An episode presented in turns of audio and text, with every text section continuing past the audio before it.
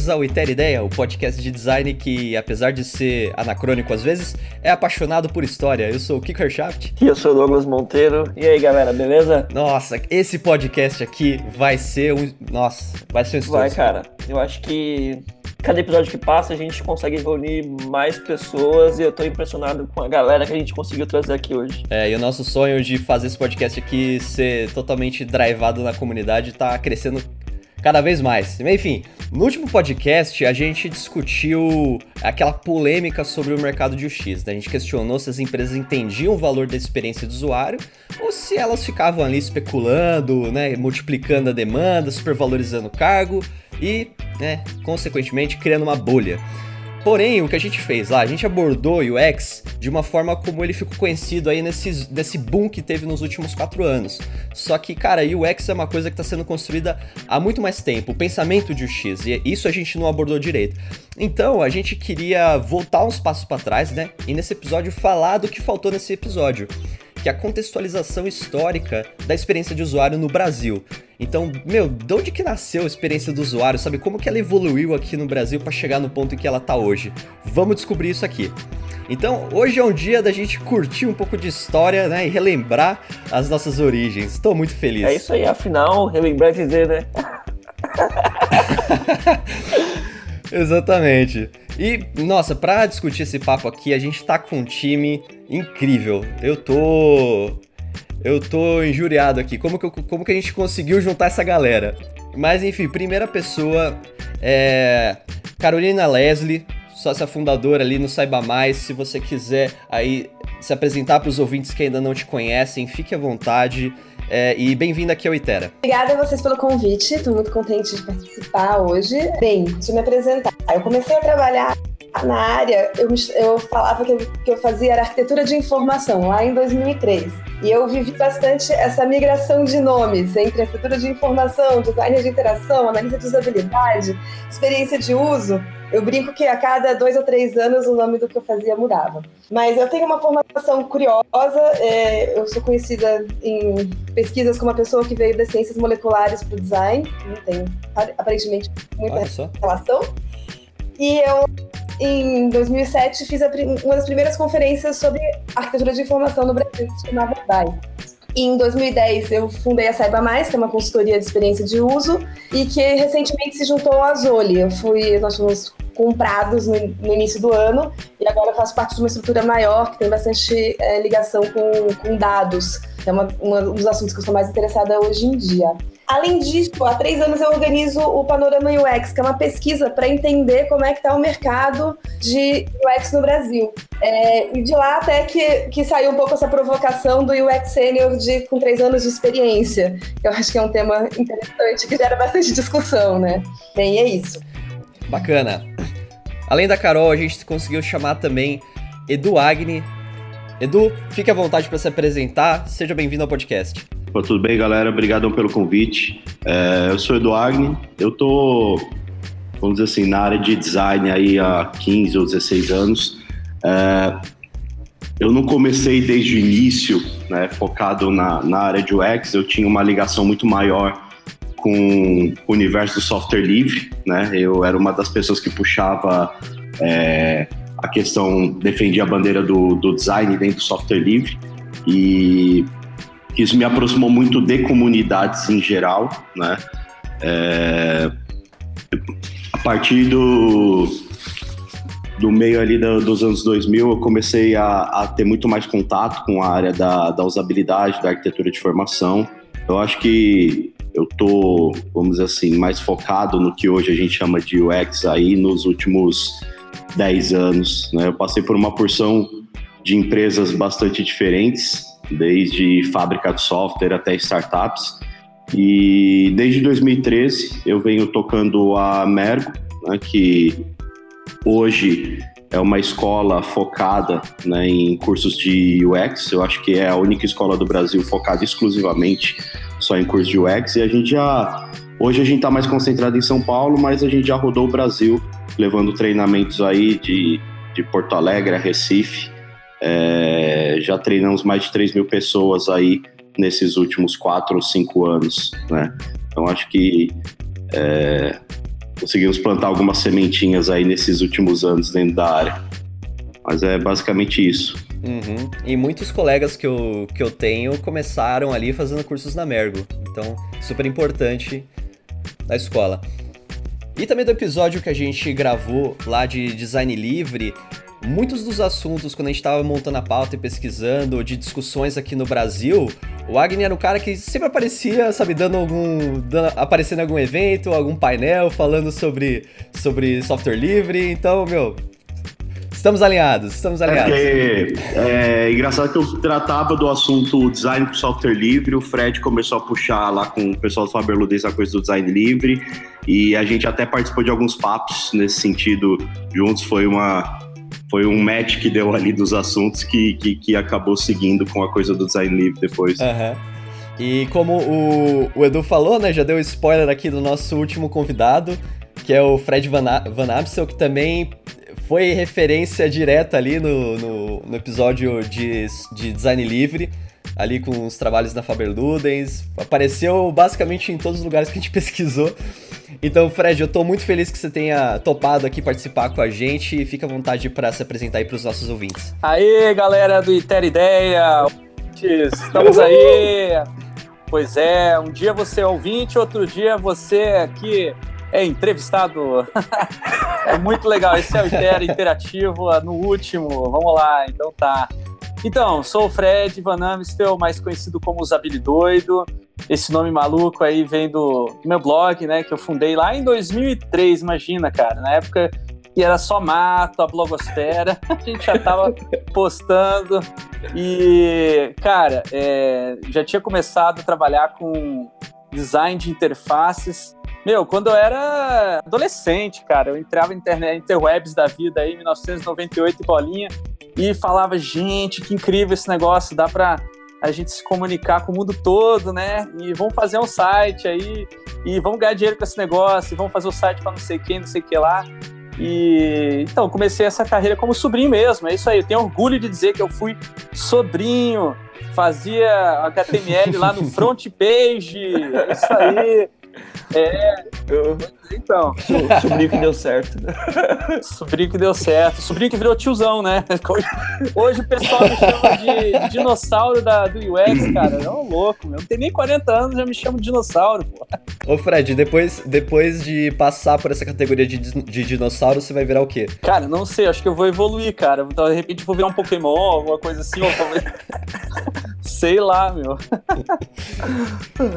Mas é muito bacana. Hoje eu tô na. Eu virei, passei processo assim de é, transformação, né? Inicialmente é, trabalhava no mercado como profissional, é, inicialmente como web designer, webmaster, né? É, depois me especializei em arquitetura de informação, passei por todos esses nomes e chapéus aí que a Carol falou e me recusei a botar o chapéu do, do UXer, né, de me intitular como UX designer. É, acabei é, enveredando para academia, por, por, muito por conta de que na academia é, essa, esse termo, né, UX, ou experiência do usuário, ainda não, não é muito bem definido, né? E hoje eu sou professor de design digital da Pontífice Universidade Católica do Paraná e trabalho muito com projetos de inovação aberta, startups, sempre, sempre tentando disseminar aí essa, esse aspecto mais humano do design, que se preocupa com as pessoas, não somente com os usuários. É isso aí, galera. Vamos lá, vamos bater esse papo aí que eu tô curioso para saber o que, que vai sair daí. Muito bom, muito bom. Bom, então aqui antes da gente entrar no papo, vamos então aí pros recadinhos da semana. E, gente, não sei se vocês ficaram sabendo aí, a gente publicou nas redes. Estamos no Spotify, então agora não tem mais desculpa, dá para compartilhar com todo mundo. Só procurar no Spotify e ter a ideia. A gente tá lá, tá no SoundCloud. Então, cara, é a chance para compartilhar e isso chegar no máximo de gente possível para a gente abrir essa discussão e conversar. Inclusive, esse episódio só saiu por causa da discussão do episódio anterior do Itra. E finalmente Spotify, que felicidade, cara. Por, porque assim, é, tem muita gente que ainda ouve o, o episódio direto no Medium, né? Abre lá o postzinho, fica ouvindo lá no SoundCloud, mas pô, não gosta do SoundCloud, é ruim de acompanhar, tem que ficar ali com a janela aberta, sabe? Não usa aplicativo de podcast, acha muito complicado. Pô, mano, agora abre o Spotify que você já tem e, e ouve, é muito mais fácil. Então, Tô super feliz. Acho que agora a barreira de entrada pra esse mundão aí de podcasts vai ficar menor. Inclusive, um abraço aí pro Spotify Brasil, que abraçou a, a, comunidade de podcasts nos últimos 15 dias aí. E vários, vários, vários amigos, podcasts, a parceria da comunidade da Podosfera tá muito feliz porque muita gente conseguiu ingressar. E eu acho que 2019 é o ano do podcast no Brasil. Ah, tem que ser, cara. Em, em que outro ano você veria, sabe, um túnel todo adesivado cheio de podcasters ali na conexão da, da Consolação com a Paulista, né? Nossa, que sonho, que sonho. Ver, ver uma, uma foto da Juvalauer de dois metros, entendeu? Então, se isso não for ano do podcast, eu não sei o que, que é, cara. Muito bom. Acho que bora pra pauta, né? Vamos pra pauta aí. Vamos entender de onde que surgiu essa treta toda.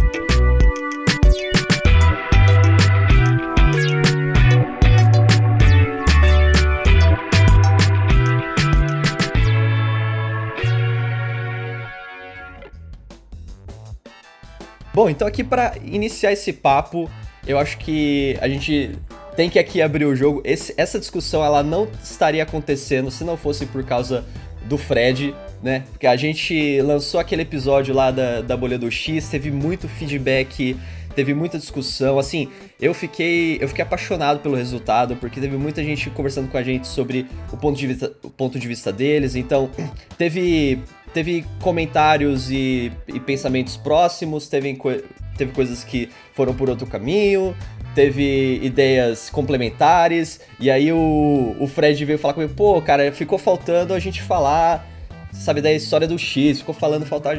Então assim, Fred, eu queria, antes da gente começar aqui no assunto, poder abrir aqui para você, pra falar assim, cara, o que, que você achou do episódio anterior e por que, que você acha que esse assunto aqui, ele se fez necessário? Então, eu acho interessante é, que a gente discuta é, a profissão com uma perspectiva mais ampla, né? Não só vendo, de repente, o que a gente está fazendo hoje, mas vendo o que, que a gente fez no passado, né? O que, que as outras pessoas antes da gente que fizeram digamos assim, abriram as picadas aí na, nesse matão. É, e eu, eu senti falta disso, né? Às vezes fica parecendo que é, UX sempre existiu, né? Sempre é, essa área esteve ali e tá, no, enfim, tá crescendo, de repente vai acabar. Mas a gente está discutindo o futuro sem discutir de onde veio. E por isso que eu fiz essa provocação. Escrevi lá nos Habilidoido um, um post, embora faça muito tempo que eu não escreva, porque falta de tempo, mas eu falei, Gente, depois de ouvir o podcast de vocês, eu fiquei, é, eu fiquei pensando, né, eu ouço bastante, já, é, já revelando né, como é que é o meu hábito de, de escuta, é, no carro, né, dirigindo, no CarPlay ali.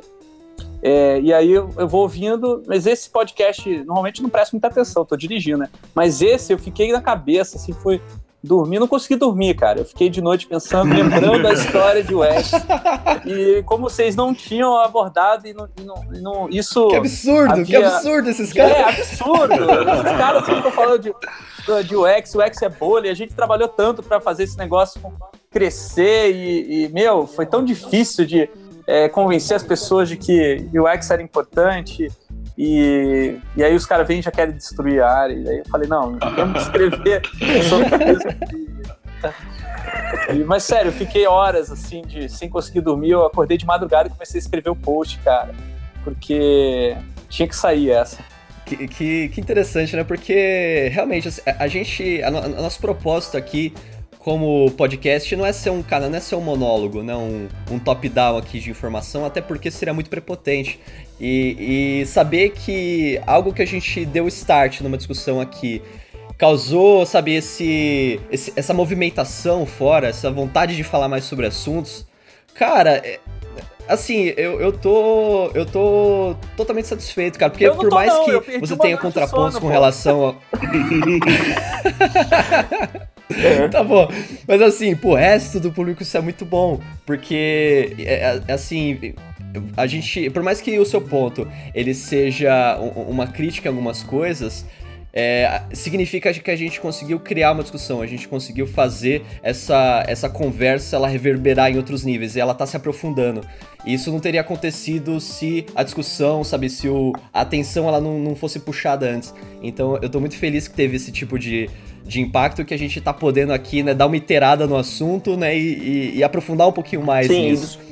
Sim. Achei bacana. E desculpa per- fazer você perder o sono e perder também um pouco da manhã pra gravar aqui com a gente. Não, valeu. Eu acho que é um, é um- é um sono bem, é, bem perdido, assim, porque é por uma boa causa. Aliás, eu- realmente é, foi o que me incomodou mais, assim, ver que a galera é, dessa área hoje se motiva a trabalhar na área por dinheiro, cara. E, pô, a gente tinha uma causa, né, do usuário. O usuário era uma causa, pô. Vamos proteger o usuário oprimido, né, pô. Cara, a gente não começou nessa área de UX, quem, enfim, da minha geração, porque dava magia não dava, né? não existia a profissão. A gente era muito idealista, a gente queria que, enfim, que as pessoas que eram excluídas, é, de repente, de, dessa cultura digital, né, em especial pessoas que eram leigas em informática, que não sabiam é, como programar, que não entendiam, que elas tivessem também acesso, sabe, a esses serviços, a essas facilidades que, que a tecnologia da informação traz, sabe? E eu acho que isso se perdeu no meio do caminho, então eu acho bem bacana a iniciativa do Itera aí de recuperar a história e, quem sabe, é, os ideais da profissão. Engraçado que o que me deu para mim pessoalmente o start para começar a olhar para essa área foi justamente essa questão. Eu lembro do, do vídeo que a Leda lá, o pessoal da, da acessibilidade fez, né? É, que passou no eBay também. E, meu, foi quando eu vi aquele vídeo que eu acho que me deu o start, assim, porra, tem uma galera que tá se ferrando para tentar usar os produtos, né? E o que, que a gente pode fazer por isso, sim. E ainda mais que eu era muito ligado à comunidade de software livre, assim, a gente era muito baseado em software, mas a grande dificuldade do software livre era sempre o como usar, conseguir usar, né? E eu acho que justamente esse foi o estalo, assim, o Fred falou muito bem, assim, a gente vê as pessoas com dificuldade de usar, as pessoas excluídas de usar produtos, serviços, né? E eu acho que esse foi o start para muita gente que começou nessa época, né, a trabalhar é, mais próximo à usabilidade, mais próximo à arquitetura de informação, acessibilidade. É, eu, eu- tenho uma visão um pouquinho diferente que do que eu acompanhei na época que eu comecei a trabalhar na área, que não era tanto. é, nossa, vamos resolver esses problemas, mas ninguém entendia como construir um produto digital. E de repente apareceu um trabalho que começou. A, alguém precisa organizar esse conteúdo, alguém precisa organizar essa navegação, alguém precisa criar essa interface de um jeito que seja minimamente razoável para um ser humano conseguir interagir com ela. E não é, foi meio uma necessidade que foi emergindo. Uma coisa que eu achei interessante do post do, post do, do Fred foi que foi acontecendo em vários lugares ao mesmo tempo, paralelamente, porque todo mundo estava querendo resolver o mesmo problema e ainda não tinha nomenclatura, ferramentas e comunidade para fazer isso junto. Por isso que tem vários núcleos que surgiram ao mesmo tempo. E, e depois que a gente foi entendendo o que estava acontecendo por trás, que, que necessidades do usuário a gente estava resolvendo e qual que era todo o arcabouço teórico para ajudar com isso. É, Galera, eu, eu queria então, assim, antes da gente começar a falar aqui sobre o. A, a- a his- a história do, do X de uma forma que a gente se assemelhe um pouco mais, né? Hoje vocês vão falar mais do que a gente, porque vocês têm aí essa carga de vivência gigantesca que, que- queremos explorar, sabe? Não faria sentido eu e o Dodô ficar falando aqui sobre o que a gente não viveu. Então, eu queria pegar vocês, assim, no, no começo da- carreira de vocês, né, no meio da história, no, no começo da história profissional de vocês, sabe, qual que foi a primeira vez que vocês ouviram falar sobre o X ou sobre design centrado no usuário? Qual que foi a primeira referência que vocês ouviram sobre esse tipo de pensamento? Eu acho que pode, Carol, pode começar. Qual que foi a primeira a primeira referência que você teve assim desse assunto? Uma historinha, na verdade, eu soube do assunto um pouco por uma lista de discussão e muito por um livro que eu encontrei numa biblioteca. Em 2002, eu estava no final da na faculdade de ciências moleculares, eu vi que se eu continuasse fazendo aquilo, eu ia conversar com mais seis pessoas no mundo. E eu não estava muito interessada nisso. E eu comecei a me interessar pela internet. Falei, nossa, deve ter alguma coisa legal. Eu não sei programar, também não sou designer, eu nunca fui, nunca, nunca mexi em Photoshop.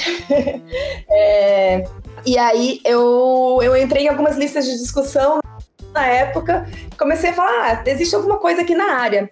E um dia eu estava na biblioteca da, da ECA, na, na USP, olhando livros, e eu encontrei o famoso livro do Urso Polar, o Information Architecture for the World Wide Web. E aí eu peguei aquele livro e falei, nossa, perfeito, isso é o que eu quero fazer. Tem essa coisa de estar na interseção entre diversas áreas, que é uma coisa que sempre me encantou muito. É, eu, eu, eu, gosto desse papel de entender um pouco o que, que cada um faz e orquestrar para que as pessoas trabalhem melhor em conjunto. E aí eu me encantei e fui atrás. E nisso eu consegui um, um estágio na agência Clique, que era onde já tinham pessoas trabalhando um pouco, um pouco na área. Então foi lá para os idos de 2002, através de um, de um livro que eu efetivamente tive contato com, com essa o área. O livro te tirou da, das exatas? As exatas nunca saíram totalmente de mim. Hoje em dia eu tenho uma certa aproximação com, com a ciência de dados, eu estou muito interessada em como juntar um pouco do conhecimento quantitativo com qualitativo, eu acho que isso é, é cada vez mais relevante. É, então, o pensamento lógico continua por aí. Eu sou. Eu adoro puxar sardinha para os números. Edu, quanto que, foi, quanto que foi a primeira vez que você parou para pensar no que o usuário é uma figura que existe aí, né? Que a gente não pode só fazer baseado no, no que a gente quer e qual foi a primeira referência isso Cara, nesse assunto? Eu sempre trabalhei como web designer, né? E eu acho que foi por volta ali de 2005, 2004, 2005 que é, com amigos que trabalhavam na área também, eu dava aula de informática e, e e a gente, os professores lá, a gente se reunia para fazer pequenos grupos de estudo e alguém trouxe um assunto sobre usabilidade, né? Acho que foram as heurísticas do Nielsen que trouxeram assim, olha, existem essas regras aqui que a gente pode seguir, né? E a gente começou a, a encontrar conteúdos mais sobre usabilidade, sobre arquitetura de formação, é, sobre acessibilidade principalmente, né? Até citei que uma das coisas que me chamou muita atenção em determinado momento foi justamente um vídeo que, que o pessoal do, do, da acessibilidade, né, do acesso digital, a, a Leda, o MAC, o Horácio fizeram, né, mostrando como era ali o uso é, do computador por uma pessoa cega. E, e, isso começou a me interessar muito, principalmente a área de arquitetura de formação, essa coisa que a Carol falou, né, de, de arrumar bagunça, de organizar essas informações todas. E eu lembro que nessa época, mais ou menos, um, um amigo falou: olha, existe um, um, negócio aqui que o Yahoo Grupos tem uns grupos de discussão. E aí eu fui ver, descobri o Yahoo Grupos, eu comecei a entrar em todo quanto é lista de discussão que eu encontrava, né? Sobre arquitetura de informação, tinha a lista de design de interação, a ARC HP, que eu sigo até hoje, na verdade, né? Então, eu acho que as, li as listas de discussão por e-mail, assim, que me introduziram de fato, assim, nesse, nesse universo, né?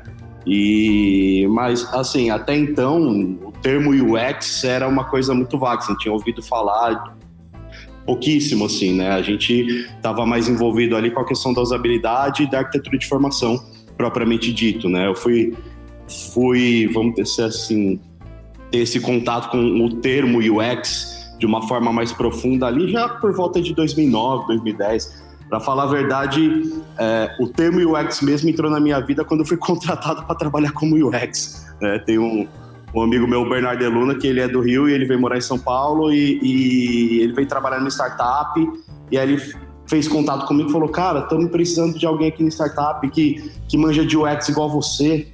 Aí eu falei, que manja de UX igual eu? Vamos vamos ver aqui o que é UX de fato. Porra, eu faço teste de habilidade, eu faço isso, eu faço tudo isso, então vamos lá trabalhar com isso, né? Foi um pouco disso, assim, mas a minha introdução principal, assim, eu digo que eu tive três estalos, assim, para entrar na área, né? O, o, o primeiro foram as listas de discussão por e-mail, que eu acho que elas que me, é, me deram uma direção, assim. Eu não era uma pessoa acadêmica, assim, eu, como o Fred falou, eu era o sobrinho, né, que, que começou a se enveredar para a área, eu não sou acadêmico, não tenho formação acadêmica, então essas listas foram que me deram um embasamento, assim, teórico do que estudar, por que caminho seguir. Né. O segundo estalo para mim foi esse vídeo que eu vi que, do, do, do pessoal da acessibilidade. E acho que o, o, estalo definitivo foi quando eu fui participar do EBAI, assim. Eu não era uma pessoa da área, vi que ia ter um evento e falei, putz, acho que eu vou nesse evento. e tava meio perdido, né? Foi, foi quando eu conheci o Fred, inclusive, a gente se encontrou tomando café indo pro Ebai, assim. E, meu, foi a participação no Ebai, assim, que, que me deu o estalo final, assim, porra, é isso aí que eu vou fazer mesmo, assim, profissionalmente, né? Bora. Então, é, meu primeiro contato com experiência do usuário, na verdade, veio com outro nome, né? Foi usabilidade que me pegou, foi um lançamento do livro Homepage Usabilidade, também em 2002, mesmo ano que a Carol conheceu. É, foi lançado esse segundo livro do Jacob Nielsen e o, o diretor da agência de publicidade onde eu trabalhava como web designer me mandou essa notícia. Saiu no UOL tal, uma coisa assim. Olha isso aí, ó, ó esse tal de usabilidade parece interessante para nossa agência. Aí vê, vai atrás. Aí eu falei, ah, você compra o livro para mim? Ele falou, não. eu fui lá e comprei o livro, né? Na época, acho que até pedi dinheiro emprestado do meu pai, que nem tinha dinheiro para comprar o livro. Era estagiário nessa, nessa agência aí. E, enfim, comecei a ler e falei, boah! Abriu muita cabeça, porque eu estava fazendo a faculdade de comunicação, de jornalismo, e ao mesmo tempo que eu trabalhava como estagiário em web design. E eu falei, esse livro é a ponte, porque a usabilidade ela traz uma perspectiva comunicacional para o design das interfaces, né? Ela mostra um outro lado que é esse lado que a gente na comunicação já tinha essa preocupação, né? Como é que os é, espectadores, como é que é, as pessoas, os leitores reagem ao que você faz no, no, numa comunicação, mas no design não tinha, eu não tinha visto ainda essa preocupação. E esse livro para mim me abriu bastante a, a, a, perspectiva. Eu falei, ah, eu quero me especializar nisso. Comecei a ver outros livros da, é, de, do Jake Mills que tinha na biblioteca da universidade e encontrei, né? Tinha também o mesmo livro que a Carol puxou aí, é, o famoso livro do urso polar. Que é engraçado que hoje em dia as pessoas veem lá o, o símbolo do urso polar no UX Collective lá e nem imagina que esse símbolo é tão importante para para nossa história da profissão, né? Esse livro realmente ele eu acho até mais importante do que os livros do Jacob Nielsen, porque no Nielsen ele, ele vendia um tipo de profissional que era o especialista de usabilidade, o cara que fica fazendo teste e dizendo o que, que os outros têm que fazer, mas ele não põe a mão na massa, ele não faz é, a solução, entendeu? De alternativa, ele não constrói. Já o, o livro do Rosenfeld e Morville, ele propõe um processo que você constrói de fato, né? Embora o foco seja muito mais na estrutura de informação, é, ele também traz uma perspectiva muito mais processual que permite pensar uma profissão mesmo mais viável, que tem mais a ver também com uma, uma cenário brasileiro onde o profissional tem que fazer de tudo um pouco, né? E lá, enquanto que nos Estados Unidos, de onde escreve o Jacob Nielsen, já existia na época, nos começos dos anos 2000, na bolha, né? Existiam equipes muito grandes, com profissionais especialistas que só faziam uma coisa: criticar, que é o que ele sabe fazer muito bem, mas como é que você cria uma coisa alternativa, né? E aí depois, depois eu acabei conhecendo o termo é, experiência do usuário através do sócio do Jacob Nielsen, que é o, o Donald Norman, né? E lendo é, os artigos do site dele e tal, alguns anos depois, eu percebi que tinha esse termo experiência do usuário. Inicialmente achava que era um, um sinônimo, depois acabei descobrindo que não, que era o Norman estava querendo falar de algo a mais do que usabilidade quando ele cunhou esse termo. Isso, eu tenho um parênteses, Fred. Recentemente, eu estava estudando a origem do termo e eu descobri que não foi o Norman que cunhou o termo. Que a primeira, ele foi, ele usou numa carta interna da Apple. Olha só. E talvez com mais intenção e levou a fama a partir disso, mas ele apareceu antes numa coletânea que ele editou e foi cunhado pela Brenda Laurel. Olha só, as mulheres aí de novo, pioneiras. Exatamente. Mais uma vez na história, a coisa não se conta tanto. Pega e dá, dá atribui esse nome ao, ao Norman, mas ele que organizou essa coletânea e ela que foi a primeira pessoa a utilizar isso num, num texto, lá produzido de 86. Eu achei isso um parênteses interessante. Desculpa te cortar. Não, muito bom. É, a gente fala muito de Norman no Brasil, né? Mas, poxa, a Brenda Laurel realmente foi a primeira pessoa que trouxe os aspectos é, amplos que o Norman fala é, na prática, né? Porque ela não era só pesquisadora, não era só pessoa que ficava guru de usabilidade, ela se envolveu em muitos projetos, é, especialmente voltados para é, é, crianças e, e, meninas, né? Para tentar incluí-las na, na cultura digital E ela já falava desse aspecto afetivo, emocional, social, que a usabilidade não conseguia dar conta. Então, muito bem colocado, Carol. Obrigado por é, compartilhar. Que massa, que, que, massa. Vocês comentaram do livro do, do ursinho polar, eu sempre tive essa dúvida, por que um, um urso polar? Tem um motivo? É daquela coleção da O'Reilly e eles precisam escolher um bicho para cada um, mas acho que não tinha nenhum, nenhum motivo em particular para ser, pra ser um urso polar. Pô, seria tão da hora se tivesse motivo. Eles sempre colocam um, um, um, bicho aleatório, né, na capa de cada livro e acho que foi uma aleatoriedade, assim. Já pensou, meu, se o, o mascote do, do Arquitetura de Informação e o X-Collective fosse, sei lá, um ornitorrinco, um, um pavão, enfim. Mas enfim, é... Galera, vocês comentaram muito de que vocês comentaram muito que começaram lá nos anos 2000 e é, estudavam por, por, por, livros, por listas de e-mail e o que vocês conseguiam consumir de informação era relacionado à arquitetura, de informação e usabilidade. Mas assim, eu queria entender, é, nesse caso, né, de arquitetura de informação e usabilidade, de onde que surgiu isso aqui no Brasil, sabe? Quem foram as primeiras pessoas a falar sobre arquitetura de informação? Sabe, quando vocês chegaram, quando vocês entraram na área, isso já estava rolando no mercado? Ou foi algo que estava sendo introduzido, sendo pesquisado? Eu queria entender um pouquinho melhor como que foi esse comecinho aí do, do assunto de arquitetura e usabilidade aqui no Brasil. Então, quando eu comecei a pesquisar o assunto, é, eu percebi que já tinha pessoas no Brasil que estavam pesquisando também, né?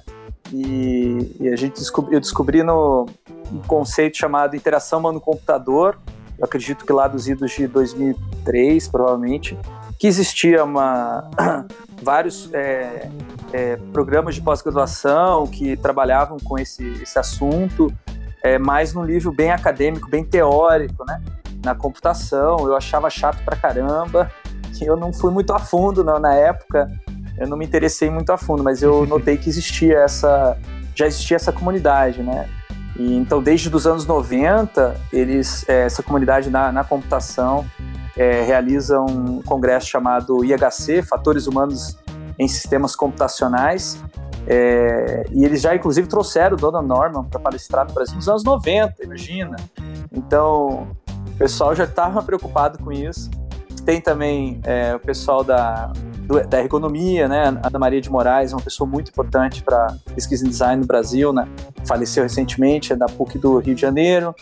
E, e depois fui descobrindo outras, outros grupos que não são tão, é, tão antigos assim, né? Mas também que já começaram a trabalhar a partir dos anos 2000 com pesquisa nessa área porém muito distanciado do mercado, assim como até hoje, né, a pesquisa acadêmica no Brasil é muito distanciada da prática do mercado. É, eu vejo que na prática aconteceu de muitos lugares ao mesmo tempo começarem.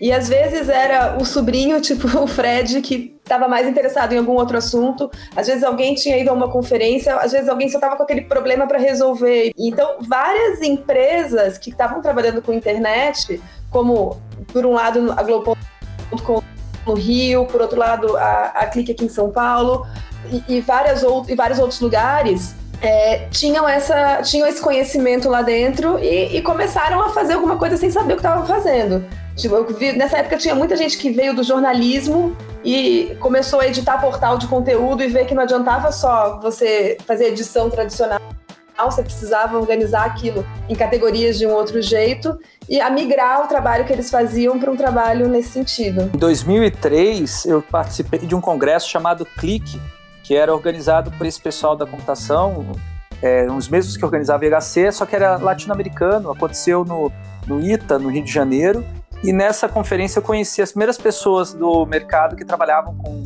UX, o Mauro Pinheiro estava lá, a Laura Lessa, é, eu acho que estava também o fundador da Sirius Interativa, não lembro o nome dele, acho que é Sérgio, Sérgio Carvalho, se não me engano. Tinha o Carlos Meirin, que também trabalhava na Sirius. E a gente participou de um workshop. Mônica, Mônica, não me lembro o nome, sobrenome dela, mas também estava lá e eles estavam é, falando de coisas que eles estavam fazendo no mercado. Eu me lembro muito, eu dei muita risada depois é, alguns anos depois, junto com o Mauro Pinheiro, né, que na época ele apresentou um paper sobre uma comparação de resultados de um teste de usabilidade que eles fizeram na Globo.com com 80 usuários. 80. Toma essa, Nilson. 80 usuários. E aí, assim, a gente deu muita risada porque depois de alguns anos percebeu-se que não precisava fazer teste com tantos usuários assim, né? Pra, não precisava ter, digamos assim, é, é, amostragem estatística para um teste de usabilidade. Mas no começo, o pessoal estava experimentando para ver o que, que fazia sentido, o que, que não fazia, né? Então, realmente, eu acho que a Globo.com, é, pelo visto, foi uma da. E a gente Clique foram dois cenários, assim, duas empresas que se adiantaram bastante nessa área foi escola para muita gente aí do que veio do mercado. E, e gente, assim, é, eu tenho. Assim, quando, quando eu costumo pesquisar sobre, sobre o X e também da, da formação que eu tive em design digital, eu consigo fazer. Eu costumo fazer muita relação de ver a referência mais antiga, mais primordial que eu consigo imaginar desse, desse tipo de projetar olhando para a experiência da pessoa, olhando para o ser humano ali, como que ele vai interagir com, com, com, a, com a máquina, com, o design. E a coisa que eu consigo puxar mais antiga, assim, seria ali para para a Revolução Industrial, principalmente, eu acho que no, no período ali da, da, Segunda Guerra, onde você começa a ter um interesse maior por ergonomia, né? Não basta só fazer máquina produtiva, preciso fazer máquinas que não matem as pessoas.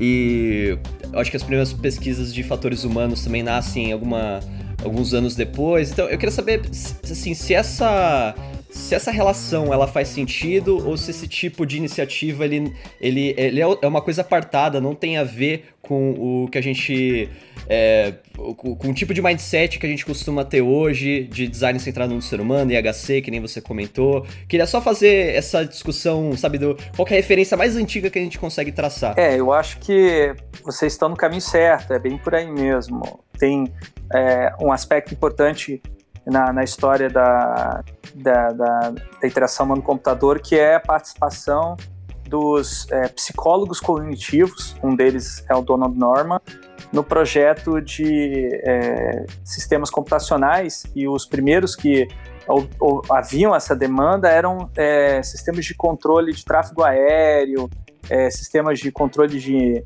é, é, usina de energia nuclear, que são sistemas extremamente críticos em que o erro humano ele precisa ser eliminado, né? Então, pelo estudo da psicologia do, do que o ser humano é, é, é capaz de fazer, então surge essa, esse interesse por trazer pessoas especialistas na experiência do usuário. Na época não se falava dessa maneira, se falava muito mais em termos de aspectos cognitivos da interação. Né? Mas existem outras linhas, né? Uhum. Por exemplo, se você for ver no, no, desenho industrial, no design industrial já existe uma preocupação com a ergonomia, mas aí do ponto de vista mais antropométrico, as dimensões corporais, né, para que você tenha um objeto que cabe dentro da sua mão, cabe diferentes tamanhos de mãos, né, e por outro lado tem esse aspecto é, também é, de diversão, né, que começa a surgir é, mais numa comunidade de, de hackers, de é, entusiastas de tecnologias, programadores que começam a fazer jogos, né, criar jogos nos anos 70, é, 80 e pensar muito no aspecto da diversão, do, da, da, pessoa que vai jogar, aquelas empresas é, é, que são pioneiras, como a Atari.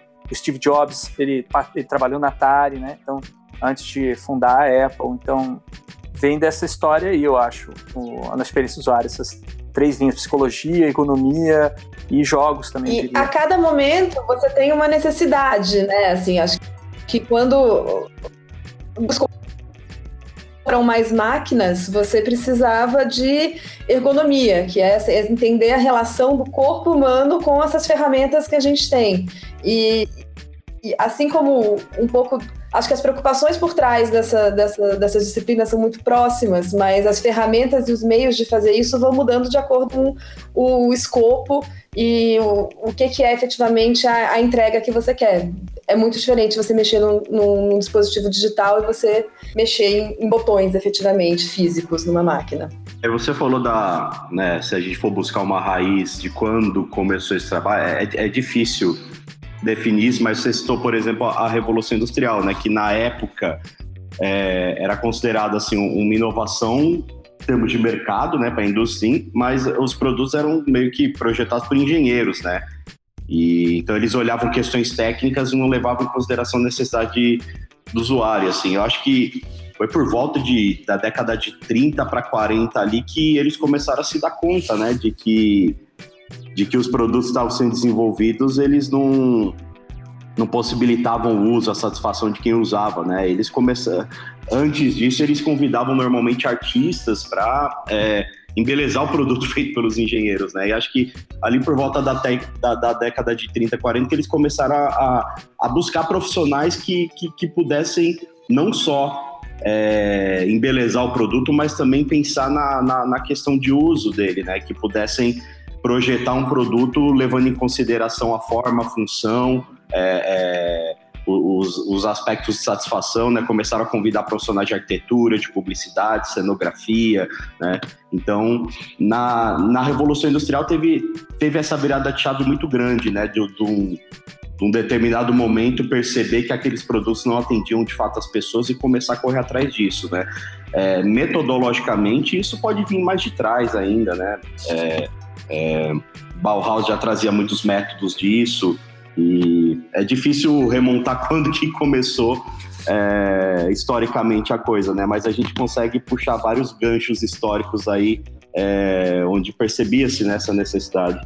Eu acho também que quando a gente é, precisa buscar, de repente, uma referência mais próxima da nossa realidade que as pessoas vão entender, é, não tenho dúvida de que a Xerox Park, né, o trabalho que foi feito naquela época, nos anos 70, com a, a, a criação do, das interfaces gráficas, ele é referência, né?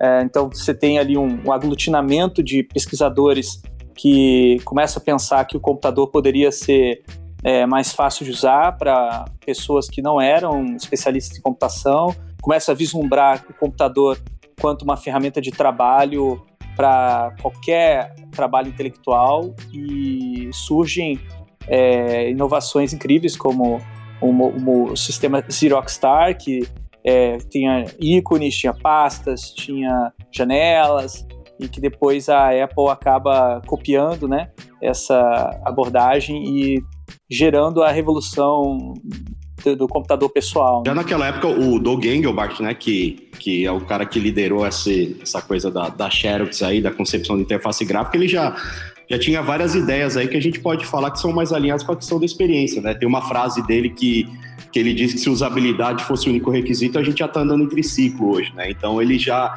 já dizia que, que, que não era só usabilidade, né? Não era só a facilidade de uso, assim. Ele já se preocupava com essa questão do, do aprendizado, da experiência de uso desde aquela época, né? Tem um outro lado da história que é bem menos conhecido, que em outros lugares do mundo também tinham pesquisas é, voltadas para a experiência do usuário, fora do, desse Xerox Park. Então, no, é, eu conheço bastante é, o, um grupo na Escandinávia que começou a trabalhar com é, sindicatos para poder construir é, interfaces e sistemas que os trabalhadores se sentissem mais à vontade de trabalhar e não se sentissem ameaçados de serem demitidos das empresas. Então, surge um conceito chamado design participativo.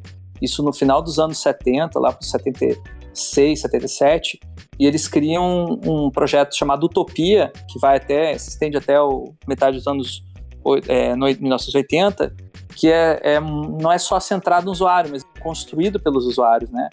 Então, no caso, é, esses trabalhadores da indústria gráfica que eram é, responsáveis pela diagramação dos jornais, eles estavam muito preocupados que o computador ia vir, ia tirar o, o Photoshop, o Inkscape da época, né? Ele, é, eles iam tirar o emprego deles. Então, esses pesquisadores, Pelém, é, é, Suzanne Budker e é, Christopher Neigert, são poucos conhecidos aqui no Brasil. Eles já nessa época começaram a fazer essas interfaces é, voltadas para as necessidades dessas pessoas e construídas junto com essas pessoas, né? E depois eles tiveram assim um momento também de é, é, troca, né, de experiências, porque esse grupo escandinavo visitou a Xerox Park, eles trocaram experiências. É, então, eu gosto de mencionar porque às vezes as pessoas acham que é só acontecer em um único lugar, mas como a Carol falou, é um problema que acontecia em vários lugares do mundo, né? E bem provável que existam outros lugares que não tiveram a sorte de serem documentados as suas experiências, né? Para a gente hoje poder estar tá recuperando. Tem um livro bem interessante chamado Make It New, que o John Maeda é um dos autores e o Barry Katz é outro, que conta bem essa história do início do design Silicon Valley e conta todos esses momentos em que aconteceram as, a, as grandes inovações que mudaram totalmente a relação das pessoas com, com os computadores. E uma das coisas que eu acho que são mais interessantes lá, que a gente pode levar para os dias de hoje, é como ele mostra que os ambientes em que eles conseguiam juntar pessoas de formações completamente distintas e com experiências muito diversas criaram as maiores inovações e os Uh, e produziram coisas mais interessantes. Por mais que a Xerox não tenha ela ido para frente, tudo que foi criado ali no, no parque que eles, que eles construíram foi o que foi a base das inovações que a gente usa até hoje, né? Eu vou até colar aqui o link desse livro, é, eu acho que é uma referência interessante. Massa, a gente coloca na descrição aqui do, do episódio. E galera, eu queria eu queria ver com vocês aqui porque interessante, né? Porque a gente vê que se você remonta, vai, volta no, no século passado, você consegue achar é, indícios desse tipo de pensamento aplicado em, em produtos físicos, aplicado em processos, e assim, é uma forma meio que de pensar ali a experiência. É, experiência, né, entre muitas aspas aqui, tá? Experiência do usuário de uma forma mais analógica. E depois que você começa a entrar ali nos anos 90, 80, 90, é, eu acho que parque é mais para os anos 70, né? Funcionou até mais, assim, do jeito que a gente conhece. É, é esse, esse, esse, grupo histórico estava lá até o, o comecinho dos anos 80, daí teve um esvaziamento, a maior parte deles foi trabalhar na própria Apple, né? E aí a gente vê esse, esse come, começando esse foco aí para um caminho mais digital, e aí depois de alguns anos, né, a gente tem esse, essa arquitetura de informação, usabilidade. Eu queria saber, eu queria entender, na verdade, se o direcionamento para o mundo digital ele propiciou com que o arquiteto de usabilidade, o, o arquiteto de informação, o, o, o cara de usabilidade, ele fosse necessário, que talvez não fizesse muito sentido antes, num, sabe, num ambiente mais é, analógico. Vocês acham que o mundo digital ele influenciou a gente a seguir por esse caminho que a gente está hoje ou não? É, com certeza. Eu acho que a mídia digital ela já tem uma premissa de que a pessoa ela vai acessar o conteúdo que ela está interessada, ela vai escolher o que ela vai ver. Então, a partir do momento que a escolha do usuário é relevante, você começa a pensar como é que eu influencio a escolha, né? E, e, eu acho que no Brasil a gente tem uma influência muito forte, fundamental na disseminação das práticas de UX por intermédio da, da propaganda, da publicidade e as agências, né, que acabaram é, é, sentindo a necessidade de ter especialistas em UX por uma questão mesmo comunicacional, de você é, ter uma marca, para você construir uma, uma interação que se reflete também na, desculpa, uma, uma, um branding, né, que se reflete na interação com a marca, diferentes é, mídias, e, e aí eu acho que é, desse ponto de vista, a, a, a, área de UX no Brasil ela é uma área que tem um vínculo muito grande com a publicidade, com a propaganda e com o marketing, né?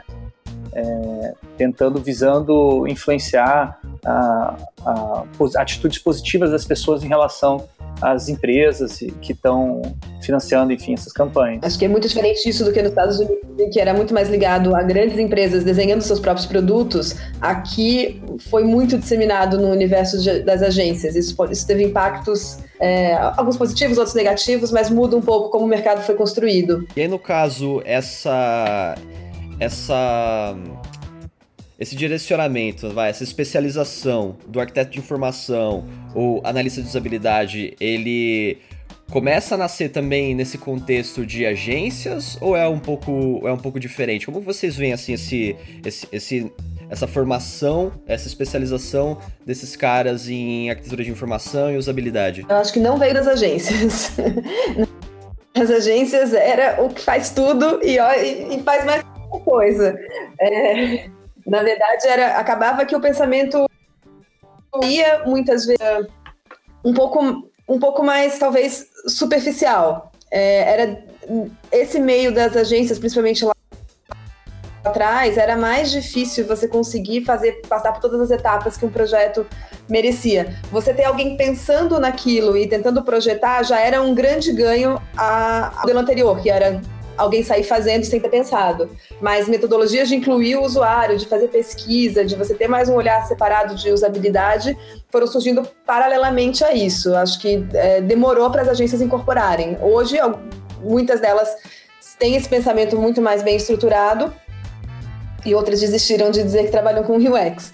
Mas é, foi, um, foi um longo processo. Acho que talvez essa tenha sido uma das perdas no início do, do, do mercado aqui no Brasil. As agências, elas, elas sempre tiveram uma tendência assim, a seguir mais o hype, assim, né? Então, quando quando se começa a falar mais né, sobre usabilidade, sobre arquitetura de informação, você tem uma porção de agências ouvindo falar, né? O Fred até deu exemplo, oh, acho que esse negócio de usabilidade aqui é bom pra gente, né? E é engraçado porque quando eu, eu, eu, venho muito do universo de agência, eu trabalhei em muitas agências e hoje a gente vê a galera é, que está começando, mirando a startup que eles querem trabalhar, né? E na minha época a gente ficava olhando as agências que a gente queria trabalhar, né? Aquelas que, que já tinham uma atuação nisso ou não, assim. É, como a cara falou assim, eu não acho que as agências é, foram responsáveis ou que hoje elas seguem muito essa linha, mas teve um período ali que as agências é, é contribuíram bem para a popularização disso, né? Não sei se foi é, seguindo o hype mesmo, foi a curiosidade em cima da coisa, mas na época que eu estava começando tinha uma meia dúzia de agências ali que, que vinham fazendo trabalho e acabavam sendo referência para a gente assim, né? A, a Clique mesmo é, é é, vinha fazendo um trabalho em cima disso, né? E, e, eu acho que o papel das agências foi mais esse, assim, na época. Né? Sim, até porque normalmente, pelo menos a visão que eu tenho antiga do mercado, todo o mercado de design era muito centralizado nas agências. Era difícil você ver empresas com iniciativa de conter a galera de design ou ter um departamento de design. E acabavam recorrendo às agências e tinha que partir deles só que ao mesmo tempo, talvez não era tanto a necessidade que eles sentiam. Eles foram.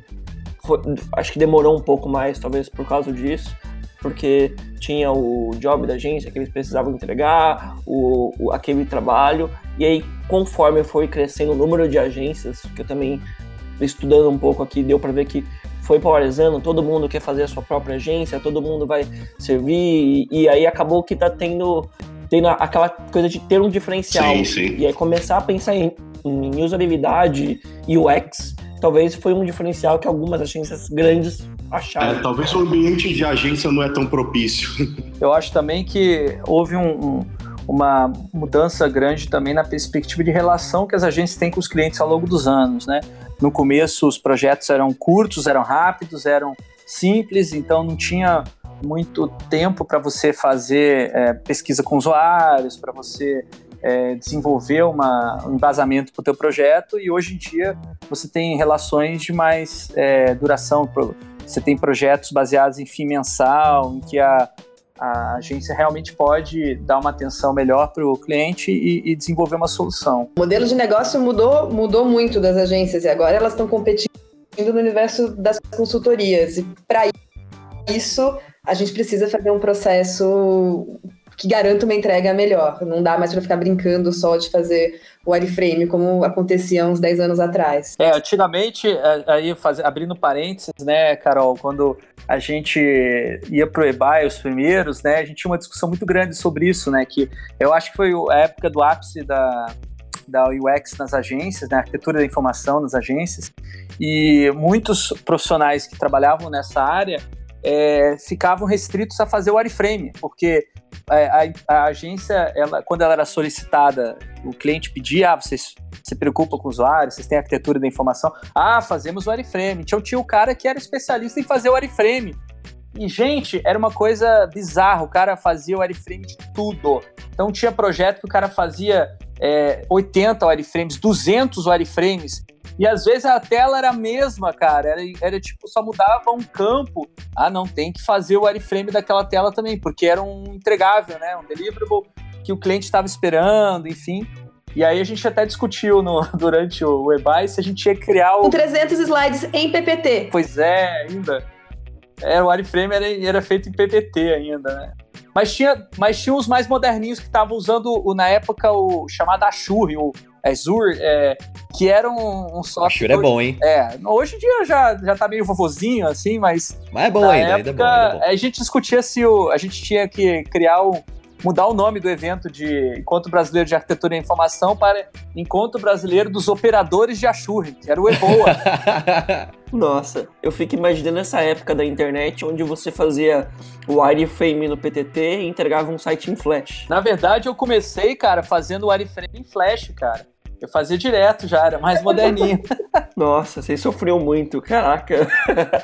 já fiz e-commerces inteiros. Cada área era um arquivo de PPT com 300 slides mesmo. Era uma coisa para atualizar aquilo. Até hoje, assim, mexer em mestres do PPT como ninguém. Mas eu cheguei a fazer o wireframe em PPT e depois o site em Flash. Isso aí eu tenho no meu histórico.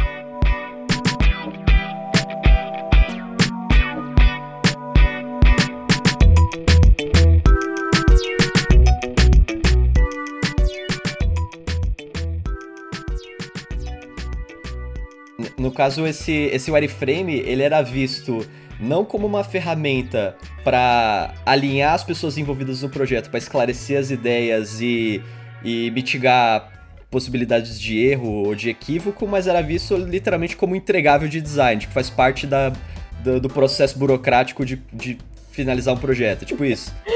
Não, justiça seja feita. Na verdade, é porque a gente estava aprendendo a fazer aquilo. É, era um momento em que é, era o entregável que era usado por todas as pontas. O designer ia pegar aquilo para a gente brincava na hora na época pintar. O, o desenvolvedor se baseava muito na documentação que estava ali para entender os comportamentos, porque hoje em dia a gente tem algumas coisas. Ah, se eu tenho esse botão aqui, é óbvio para onde ele vai, mas, mas nada era muito óbvio. Então a gente percebia que era necessário até para explicar tanto para o cliente de um lado quanto para quem ia desenvolver é, cascata, né? Waterfall. A gente passava aquilo, pegava o próximo, o próximo próximo job. Então, você detalhar muito bem como é que eram todas as interações era super relevante para o resultado final. É lógico que hoje em dia existem formas muito mais eficientes e agradáveis de se fazer algo assim, como sentar do lado do desenvolvedor e conversar durante todo o processo. Mas acho que teve seu valor, sim. Também não vamos. É engraçado ouvindo agora, mas tinha um, um, um motivo. Tem também uma questão aí do, do designer é, que começa a trabalhar com produção de interfaces né, nas agências e na, nas empresas, ele, ele era muito focado na, os primeiros designers que começaram a trabalhar com, com UX, eles eram muito focados na parte gráfica, sabe? Ele era UI 100%, assim. E, e aí precisava é, pensar um pouco na usabilidade, na estrutura de informação, na arquitetura, na hierarquia visual. E aí as empresas acabam contratando profissionais é, especialistas em é, arquitetura da informação para é, meio que estruturar o negócio antes de chegar no designer, sabe? Então eu via muito isso na, nas agências de você, do arquiteto da informação, ser um, uma espécie de, de pré-designer, assim, é o cara que traz assim a estrutura já pronta para que o designer não faça bagunça, para que ele não, não crie uma, uma interface muito louca e até eu vi muita briga também, né, nesse sentido dos designers ficarem putos porque é, não tinha espaço para criatividade, não tinha espaço para fazer um negócio bacana, tinha que seguir, né? É, tava limitando a criatividade dele e tal. Então tem esse papel também do, do Ariframe enquanto uma, uma ferramenta de poder, eu diria. Inclusive poder mesmo, porque esse, esse profissional da arquitetura da informação, normalmente ele estava mais próximo dos diretores, do cliente, é, do atendimento, do que o próprio designer. Né? O designer ficava no, no final assim do processo ali como, como é, é, a Carol mencionou o cara que vai pintar o wireframe. Né? Então, nesse caso, dá pra gente entender que, por causa de, de nesse momento, os designers eles estarem muito focados só na parte visual, de criatividade, né? Bebendo, acho que, daquele, daquele zeitgeist ali de agência. É, é por causa disso que surgiu a necessidade de fazer uma bifurcação, pegar um cara que ele fosse mais focado ali na estrutura, na informação, na interação, né, na parte é, de, de, funcionamento ali do, do projeto é, é, por causa desse, dessa galera de design que estava muito focada em criatividade e não pensava em como ia funcionar, que se fez necessário um profissional que só olhasse esse lado? Olha, muita agência que eu trabalhei, assim, você tinha designers que, que, que vinham do mundo do impresso, né? Então, que estavam habituados a fazer anúncios, a fazer né, é, materiais impressos e não tinha, vamos dizer assim, essa limitação criativa, né? E, e, muitos designers que trabalharam comigo, eles migraram né, do, do impresso para o digital. E quando migraram para o digital, foi fazendo flash, que também você estruturava de qualquer forma. E, e, e, e essa coisa do wireframe teve um papel importante nisso, né? Em você separar essas camadas, né? Do que é o processo visual do que é a estruturação, assim. Eu lembro de projetos em que é, eu tive que trabalhar, sei lá, em portais, né? E os designers que iam botar cor naquilo, como a cara falou, era, era eram pessoas que estavam habituadas, né, com, com fazer anúncio em revista, assim, né? Então a gente tinha essa necessidade de determinada estrutura para que eles pintassem as caixinhas em cima. E, e, como a cara falou assim, né, o, o wireframe ele acabava sendo entregável para a agência e ele também orientava várias áreas, assim, porque eu lembro de agências assim, que eu trabalhava que ficavam esperando o wireframe, né? A pessoa do atendimento que ia mostrar para o cliente ficava esperando os designers que iam ter que colorir, ficavam os desenvolvedores esperando para eles já verem ali os requisitos funcionais que eles iam trabalhar, e ficava também o pessoal de conteúdo já esperando, redatores, para ver ali as áreas de conteúdo onde eles iam ter que começar a produzir texto, né? É, com certeza. Eu acho que essa, essa história aí do, do, do profissional de UX está muito ligada a essa, é, esse gap que existia entre os desenvolvedores que vinham de Marte, para colocar dessa maneira simplificada, e os designers que vinham de Vênus, né? Que era uma galera que tinha uma, uma formação muito diferente e eles estavam aí, é, por acaso, agora sendo, tentando trabalhar nas mesmos times, mesmas equipes, para produzir uma nova mídia, que é essa mídia digital, que envolve tanto um aspecto comunicacional, um aspecto de simplificação, também um aspecto estético e, por outro lado, um aspecto funcional, é, é, de, de, de, técnico, né? Que, é a, que traz aí essas disciplinas de computação, de engenharia para o projeto. Então eu vi muita empresa contratar o, um profissional de arquitetura de informação, ou depois mais tarde de UX, para mediar essas duas áreas, para ser um meio de campo. E aí, no caso, esse esse arquiteto de informação nesse momento, vocês comentaram que é, ele, foi fundamental para introduzir o wireframe, para a gente conseguir quebrar dentro desses projetos digitais o que, que era uma camada mais visual e o que, que era mais relacionado a, a negócio, a estratégia, a funcionamento e tudo mais. O que mais que o, que o arquiteto de informação nessa época ele fazia comparado ao que a gente conhece hoje, que meio que o UX designer faz? Quais, quais eram as diferenças? O que, esse cara ele ele ele estava mais especializado em fazer? Bem, eu vejo que a, o, o prototipação era prototipar e tentar fazer com que, inter, que aquela interface fosse amigável para quem vai andar no fim, estava é, na essência do que, do que era feito e continua em, em grande, em grande é, parte estando na essência do que, do que se faz hoje. Eu acho que evoluiu-se muito o como a gente faz, mas a, o que a gente gostaria de ter como resultado final ainda é muito próximo. E essa, essa questão de você também unificar as áreas essa migração de UX para produto, para design de produto, eu vejo que é muito isso, é de você conseguir unificar é, é, as diferentes áreas que têm diferentes capacidades e relações com aquele produto numa única visão. Que bem ou mal era o que, o que a gente fazia lá atrás com esses, com esses documentos esdrúxulos. Mas você garantir a, a, a, unidade daquele produto e garantir que as áreas trabalhem por um mesmo objetivo. Eu acho que naquela época tinha uma preocupação muito grande no começo da arquitetura da informação com o tal do menu de que ainda não existiam os mecanismos de busca que a gente tem hoje. É, não era tão popularizada a utilização dessas ferramentas, não era todo mundo que tinha é, um programador que poderia fazer um mecanismo de busca, não tinha esse sistema de navegação por tags que a gente tem hoje.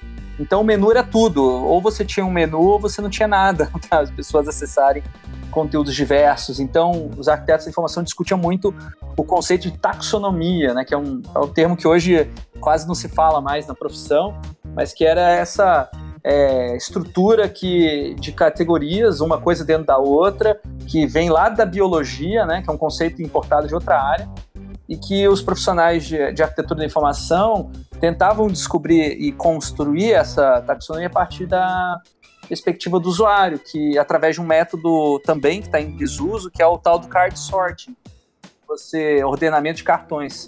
Você coloca ali nos post-itzinhos, nos cartõezinhos numa mesa, as categorias tudo bagunçada e vai pedindo para o usuário alvo, né, é, organizar do jeito que o modelo mental dele é, funciona, para depois você construir uma, uma média desse, dessas categorias escolhidas pelo usuário e ter uma chance maior do produto digital, enfim, da, daquela navegação ser mais. É, é, fazer mais sentido para as pessoas que usam. Nessa época mesmo, eu acho que eu cheguei a fazer mais teste de card sorting do que teste de usabilidade mesmo. Assim, eu, eu trabalhei em uma meia dúzia de portais, né? E e isso que o Fred falou é muito verdade, assim, a gente não tinha a facilidade de, de, de, de, de um Google ou das redes sociais, né, de, de chegar num conteúdo direto, assim, então a, a importância de, né, e tinha uma preocupação muito grande em se o usuário ir encontrar aquela informação e encontrar aquele conteúdo, né. Eu me lembro de um problema clássico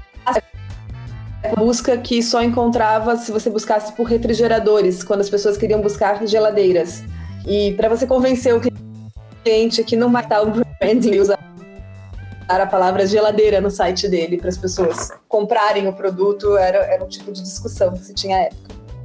Caso real. Bacana. E, e dessa época, a gente está falando aqui entre o que anos 2000, 2009, mais ou menos por aí? É, eu diria a segunda metade da primeira década desse milênio. 2005 por aí. E aí, o que, que vocês lembram, assim, da, das principais iniciativas que se tinha aqui no Brasil, nesse mundo de arquitetura de informação, usabilidade, design de interação? Quais eram as principais iniciativas que vocês lembram, ou até que vocês participaram, que são as suas favoritas? É, eu acho que a, a lista IFAPT era muito importante nessa época. A lista WD Use já estava em, em, desuso, mas é, a lista de e-mail, como o Eduardo falou, eram muito importantes. E aí começaram a ter os primeiros é, encontros de profissionais de arquitetura da informação, que era como a gente se denominava na época, a partir de 2005, eu imagino, é, 2006. Eu participei de alguns no Rio de Janeiro, por aí, nessa época. E aí depois isso aí vai acabar resultando num encontro nacional, né, né, Carol? Fala um pouquinho aí da história do EBAI, que eu acho que é, ele foi, para mim, um divisor de águas na história da, da nossa profissão. Nessa época, eu é, eu fui a algumas uh, conferências fora do país, é, inclusive algumas no, fui uma nos Estados Unidos, outra no Canadá e uma no que foi até menor. E eu voltei com uma ideia de, poxa, mas tem tanta gente fazendo isso aqui, vamos botar essas pessoas para conversar, né? Vamos encontrar essas pessoas. E aí essa eu joguei essa ideia numa, numa dessas listas de discussão. O, o Guilherme Reis se empolgou bastante e, e se juntou.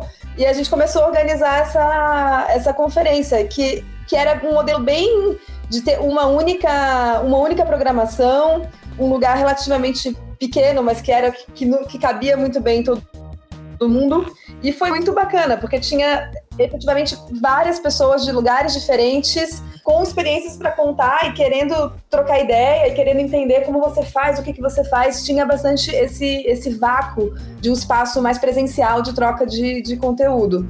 E aí foi uma experiência incrível, assim, foram ações que é, a cada ano ele crescia, tomava mais importância, e depois acabaram que outros eventos maiores entraram e hoje em dia a gente tem desde muitos eventos bem pequenininhos, eu continuo organizando um aqui em São Paulo anual, é, e até eventos enormes internacionais que a gente junta todo mundo. Mas um ponto importante é que esses, esses primeiros eventos que surgiram, em especial o EBAI, eram eventos da comunidade profissional, né? E a comunidade se vendo, assim, comunidade brasileira.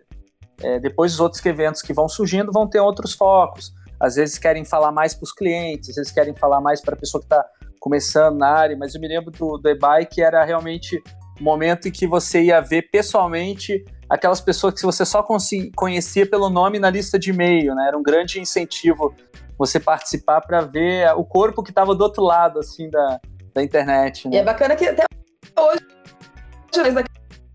naquela época que, que eu só conheci por conta do evento, que hoje são super relevantes, super importantes na, na, na minha carreira.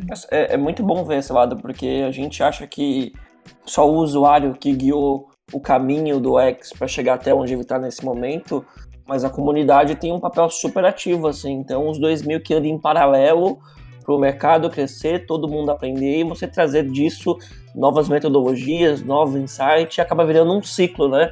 Os profissionais acabam subindo, trazendo novas coisas para os usuários, os usuários também sobem, e isso faz com que as exigências com os, os designers e os UXers acabam sendo maior, e aí a comunidade se junta de novo, é, melhora e vai virando isso um ciclo vicioso que acho que acabou acarretando o que a gente tem hoje, de várias áreas de UX, um guarda-chuva muito grande para atender os clientes e os usuários da melhor forma possível. Eu né? acho que tem um papel muito importante da que tem que ser é, reconhecido dos, dos, pioneiros da área, porque a gente é, meio que construiu é, o discurso e a, legitimamos ele de que era importante você focar no usuário. Hoje, você falar isso é lugar comum, meio que todo mundo já aceita isso, tem até pessoas, eu inclusive, que questiona se faz, faz sentido a gente é, focar no usuário, porque a gente estaria de repente mimando as pessoas. Mas no começo, é, simplesmente a questão do usuário não era importante porque não havia tempo, não havia prazo,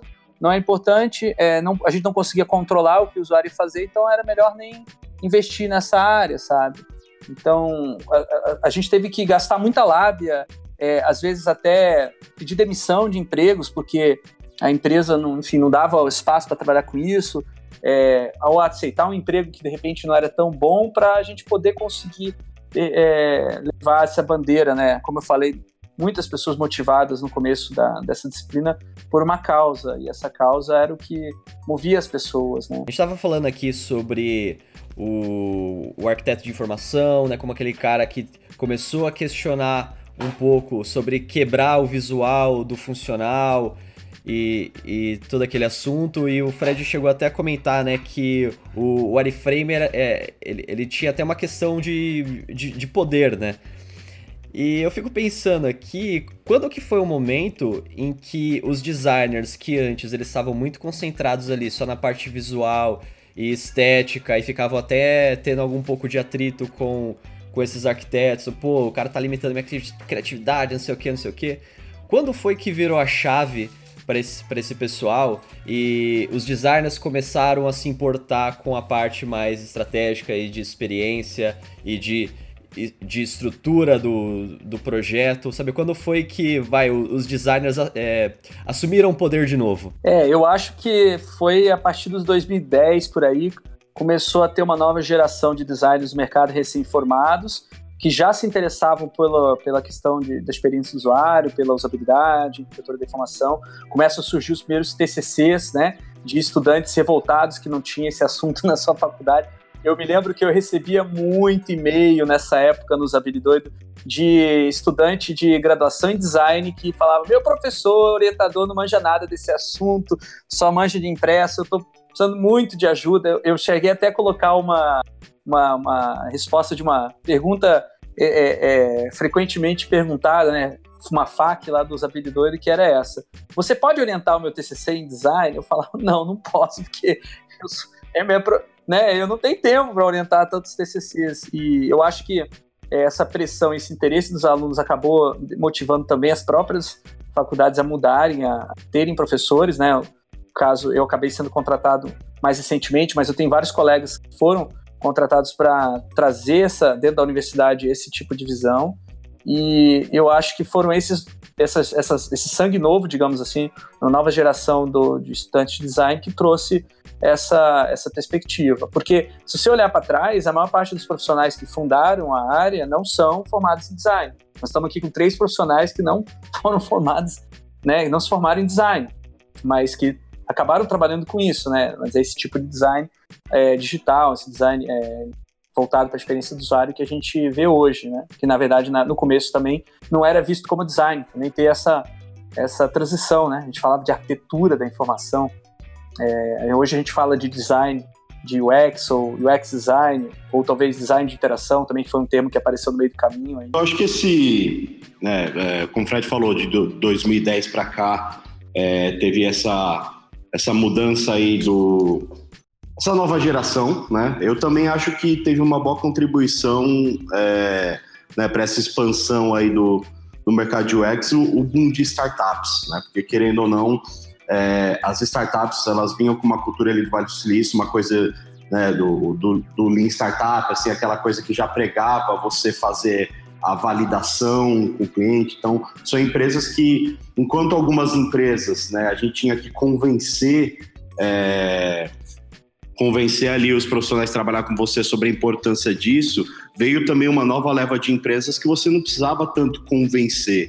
Em um certo nível menor, num grau menor, mas que já tinham uma maturidade maior, né, para esse tipo de coisa, assim. E, e, e, eu acho que isso contribuiu também, assim, a, a tem essa leva nova de designers que já nasceram aí olhando né, para a experiência do usuário, você tem aqueles outros profissionais que que eu vejo muito hoje, assim, né? Hoje na Mergo, por exemplo, a gente é procurado muito por profissionais que são da área de design gráfico, assim, que trabalhavam com impresso e eles, e eles vêm fazer curso falando, meu, é, é, a área de impresso acabou e então se eu não me atualizar para UX eu vou perder emprego porque todos os empregos hoje de design pedem UX e é isso que eu ouço todos os dias, né? Então tem uma leva de nova geração de designers, tem uma outra leva de designers que são se veem meio forçados a, a migrar para não, não perder espaço no mercado, e você também tem essa nova leva de empresas que chegaram já com uma cultura um pouco mais aberta também, né, para para se trabalhar a experiência do usuário. Eu acho que a formação, de fato, é, é muito diferente. As pessoas querem, já, elas já nasceram no meio digital. Então, elas têm isso de experiência de uso junto. Então, quem se formou designer hoje, você tem até cursos muito específicos para o digital. E também tem uma outra coisa que está ajudando bastante, que, é, que são as ferramentas. Se você tem um design system bem estabelecido, é muito mais fácil para a pessoa que cuida do design final se preocupar com a experiência de uso e não gastar tanto tempo na, no que a gente chama de no craft mesmo, no de você olhar no detalhe os elementos do design. Então você pode um pouco esses trabalhos e os, os processos fazem com que a pessoa consiga pensar mais em diferentes pontos de atuação. Eu achei engraçado, né? Porque o. O Edu tava falando, né? Que o cara tá em outra área e ele fica com esse medo. Pô, se eu não. Sabe, se eu não, não, não fizer o X, se eu não aprender esse trem aí, eu vou. Eu vou ficar de fora do mercado, vou, não vou conseguir me posicionar mais. Eu lembro que tinha um artigo do Fred, que aí lá nos habilidades que eu li eu não lembro a data do artigo, mas que você questionava sobre o, o nome do UX design, né? sobre se esse nome faz sentido ou não.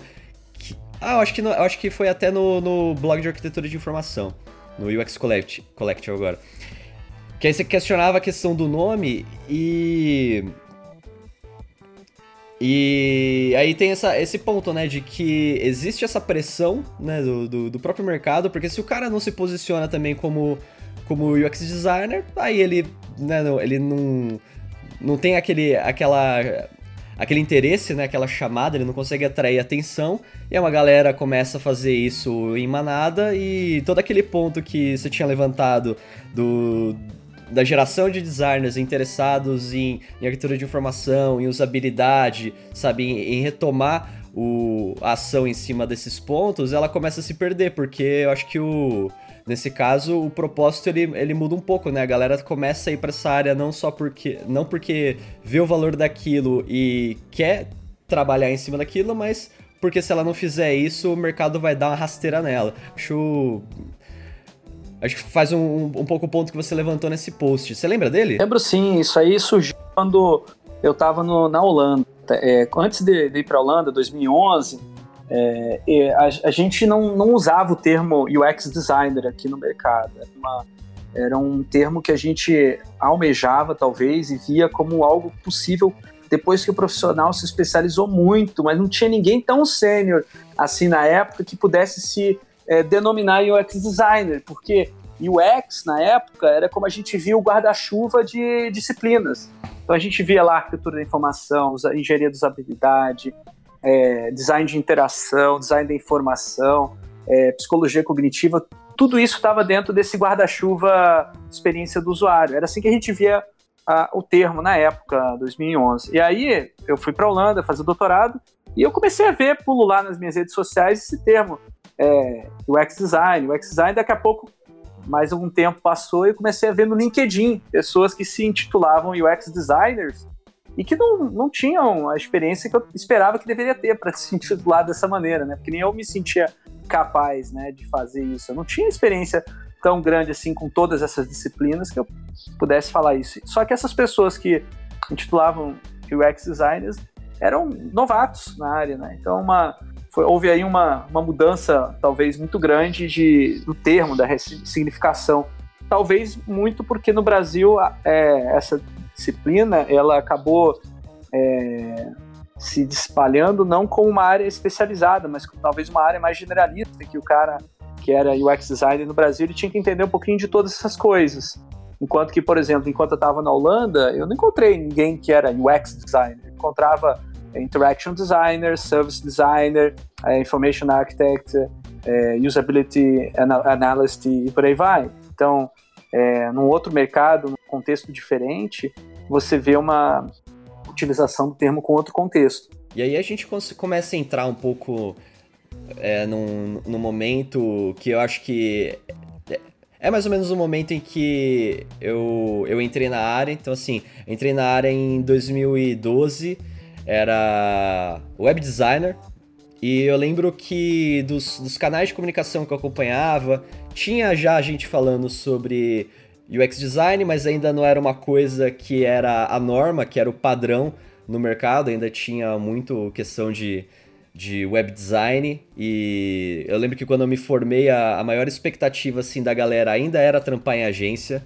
Eu me formei em design digital e eu lembro que assim eu, eu vi eu vi o processo de, de popularização ali.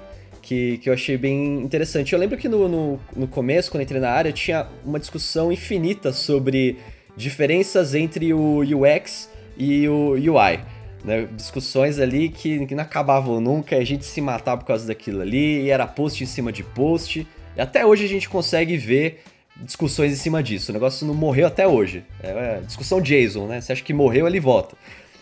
Mas é, eu queria entender aqui, porque ó, até agora a gente estava falando do, do arquiteto de informação, o analista de usabilidade, que é um cara que se especializou mais em quebrar aquela expectativa ali, sabe, de você só trabalhar com visual, você tinha que pensar na interação das pessoas com o produto, na organização, é, na, na taxonomia, que nem você falou. E beleza, depois desse tempo a gente começou a, a trabalhar mais ali com, com, com a experiência. Esse guarda-chuva ele começou meio que que aumentar. Aí eu tenho esses caras que já se chamam aí de, de UX designers, tenho designers que antes só faziam a camada visual e estão começando a abraçar essa parte de, de arquitetura, de estratégia. E aí Desse, eu lembro que nesse primeiro momento eu, a gente tentava fazer meio que uma divisão entre o que, que fazia um UX designer e o que, que fazia um UI designer. Só que.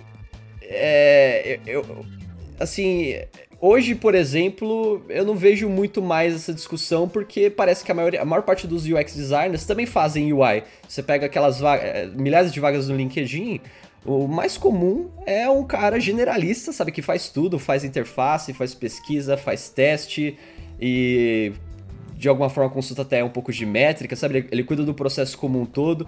E eu queria entender como que foi esse processo, sabe? De eu ter alguém muito especializado lá, que era, que era esse arquiteto, de repente eu tenho um cara que ele começa a ficar mais generalista e hoje eu tenho esse UX designer que é um cara que meio, né, um, um faz tudo. Tem inclusive gente que se, se denomina unicórnio. Então, queria entender esse processo, assim, sabe, de ser algo muito especializado para ser algo muito generalista. Eu acho que esses primeiros profissionais de UX que eu comentei, no caso, é, não, não eram formados em design não tinham é, interesse nem foco nessa parte de produção visual, né? Então, se você pedisse para um UXer o que era o arquiteto da informação fazer um layout visual, sei lá, nos anos 2010 por aí, ele não teria a formação e nem interesse em fazer essa parte visual. Ele era um, um cara que tem essa, uma outra visão, um outro aspecto, né? E aí o que, que é, o mercado começa a ver? Não, peraí, tem esses designers que estão saindo da, da faculdade já com algumas é, é, habilidades de UX e eu vou, vou pegar esse cara porque é dois em um. né? O cara faz tudo um pouco, só que esse cara não sabe o que é card sorting, esse cara não sabe o que é taxonomia, esse cara não sabe o que é design de informação, ele faz é, de repente lá uma entrevista com o usuário, faz e já monta um, um, layout direto sem passar pelo wireframe, porque não precisa, vai ser ele mesmo que vai fazer o layout. E toda essa história e todo esse processo que a gente construiu a duras penas acaba se perdendo nesse meio do caminho com essa, esse termo UX design, é, UX designer. Por isso que eu bati tanto nessa tecla e continuo batendo que eu não acho um termo muito apropriado porque ele reduz muito a compreensão do que, que pode ser a disciplina. Eu discordo que o profissional lá atrás ele era mais, uh, ele era menos generalista. Eu acho que ele era generalista, mas ele não incluía o design visual em uma das suas é, como parte da sua entrega, mas ele tinha uma visão muito ampla de diversos tipos de conhecimentos diferentes. É, isso é verdade mesmo, tem razão. Ainda tem espaço para alguém que, é, que tenha um olhar mais UX e menos entrega visual. E eu, eu começo a ver outras linhas de, de especialização como tem empresas agora que tem alguém específico para pesquisa. Tem a, o, a nova, a, novo jeito também de você chamar um, um, gerente é a pessoa que cuida de design ops. Você também tem a parte é, bem ou mal de produto, que é um outro jeito de você se aprofundar em UX. É, eu acho que as necessidades vão mudando. É, o que eu vejo é que o conhecimento da nossa área ele é necessariamente interdisciplinar. E você pode escolher montar seu portfólio de conhecimento, aprendizado e caminho na carreira com vários pontinhos de disciplinas. E isso que vai trazer, fazer com que o seu trabalho seja diferente, seja particular e seja seu. É, agora, é muito diferente, é muito difícil a gente a gente quer fazer, o que a gente quer estudar e com o que, que a gente quer trabalhar e com o que cada empresa pede no mercado, principalmente porque a gente tem esse problema de linguagem muito grande. É, às vezes a gente usa os mesmos termos para falar job descriptions que são completamente diferentes em outros lugares. E aí, como a gente faz para equalizar isso de uma forma em que a gente saiba o que esperar quando vai para uma entrevista de emprego, né? Eu acho que o, o mercado vem passando por esse momento de, de, de né, convergência, divergência, convergência, divergência, porque, como o Fred falou, né, você tem um momento ali onde você tem o arquiteto de informação, o design de interação, o analista de usabilidade, o pesquisador, e você tem essas especificidades e, de repente, o mercado vem com, com esse processo generalista né, de, de, de, de designer que, que acaba dando pinceladas em cada coisa ali, sabe um pouquinho de cada coisa, mas não, não se especializa, né? Mas a gente está vendo, de certa forma, a, a, a, volta dos especialistas. A Carol até comentou, né? Hoje você vê empresas que já têm é, esses cargos separados de uma outra maneira. Então, hoje você tem o UX Research, você tem gente trabalhando como UX Writing, você tem gente de UX mais focado em métricas. Então, você vai vendo a coisa especializar de novo de uma outra maneira, né? Uma outra convergência, assim, que você, o Fred até citou a coisa do card sort, né? Então, você tinha pessoas de especialidade diferentes fazendo tipo de pesquisa diferente, sei lá, o, um, o analista de usabilidade fazendo um teste de usabilidade, o arquiteto fazendo, sei lá, um card sorting, e hoje você pega alguém com cargo de UX Research concentrando modelos de pesquisa diferente e outro concentrado na escrita e outro na métrica. Então você você acaba vendo que o, o mercado ele tem essa coisa também convergente de divergência, né? Ao mesmo tempo que ele tem um processo de tornar coisa genérica, hoje eu vejo que ele está se segmentando novamente para os especialistas. Eu vejo pessoas que voltando a essa coisa que a gente comentou, né? Pessoas que não têm qualquer envolvimento com design visual, vindo trabalhar na área de, em, em segmentos mais específicos, de novo, né? Então, é, eu não, não, não, sei se eu tenho uma grande preocupação com isso. Claro que o, o, o termo UX designer, ele, ele tem a sua carga de problemáticas ali, mas ele também tem as suas solucionáticas. Ele, eu acho que ele ajudou a disseminar uma, uma coisa é, e, e, hoje ele já está caindo nessa segmentação novamente, né? Já, já vem sentindo que essa necessidade né, de você ter especialistas que se aprofundam em questões específicas novamente, né? Uhum. Um, um, pouco do que eu tive essa, essa percepção vendo assim o UX tomar conta do mercado e de repente você. Todas as vagas possíveis e imagináveis do mundo são UX. Uma coisa que, que eu lembro que, que me incomodava, porque assim, eu via muita muita palestra, muito evento e assim tinha uma um espírito assim, né, de um otimismo exacerbado sobre o UX. Talvez eu imagine que dessa dessa migração, sabe, para para a gente começar a voltar para UX, acho que é esse guarda-chuva, esse escopo de ação, acho que ele tem aumentado um pouco mais, porque agora UX é tudo, são todas as pontas de contato e e a interação com o produto, e a interação offline, e tipo, UX é tudo. E, e eu lembro que eu ia em muito, muito evento, muita, muita palestra, lendo muito, muito artigo que criava um pouco essa narrativa, sabe, de que UX era, sabe, o salvador da pátria, sabe? Você colocava um UX na empresa e esse UX ia ia revolucionar tudo. Tem até uma imagem, eu tava vendo, acho que um post do, do Fred em algum lugar, eu vi uma imagem e eu comecei a, meu, chorar de dar risada. Que tem tipo aquelas aqueles círculos que você vai tendo. Você tem um círculo maior, e dentro desse círculo você tem uma área especializada. Aí tem, tinha tipo todas as disciplinas, e aí, tipo, dentro de. Aliás, você tem tipo o X, aí dentro de o X você tem tipo o universo, aí dentro do universo você tem toda a vida existente, aí dentro da toda a vida existente você tem a humanidade, e tem, dentro disso tem tipo todas as outras disciplinas. Então, tipo, eu vi isso eu comecei a cascar de dar risada, porque eu lembro que é, no começo eu, eu, tinha um pouco essa sensação, sabe, de um, de um super otimismo, como se, porra, o UX fosse um super-herói. E eu queria entender um pouco também da, da visão de vocês, se vocês acham que é, esse, se esse otimismo ele realmente se reflete ali no mercado, é um pouco do, da discussão que a gente trouxe no episódio anterior, sabe, de um, de um super otimismo, uma super valorização. Queria entender esse ponto de vista de vocês, sabe, sobre, sei lá, essa megalomania do, do UX. Claro que o UX salva. O UX é a coisa mais importante do mundo. Vamos tratar UX.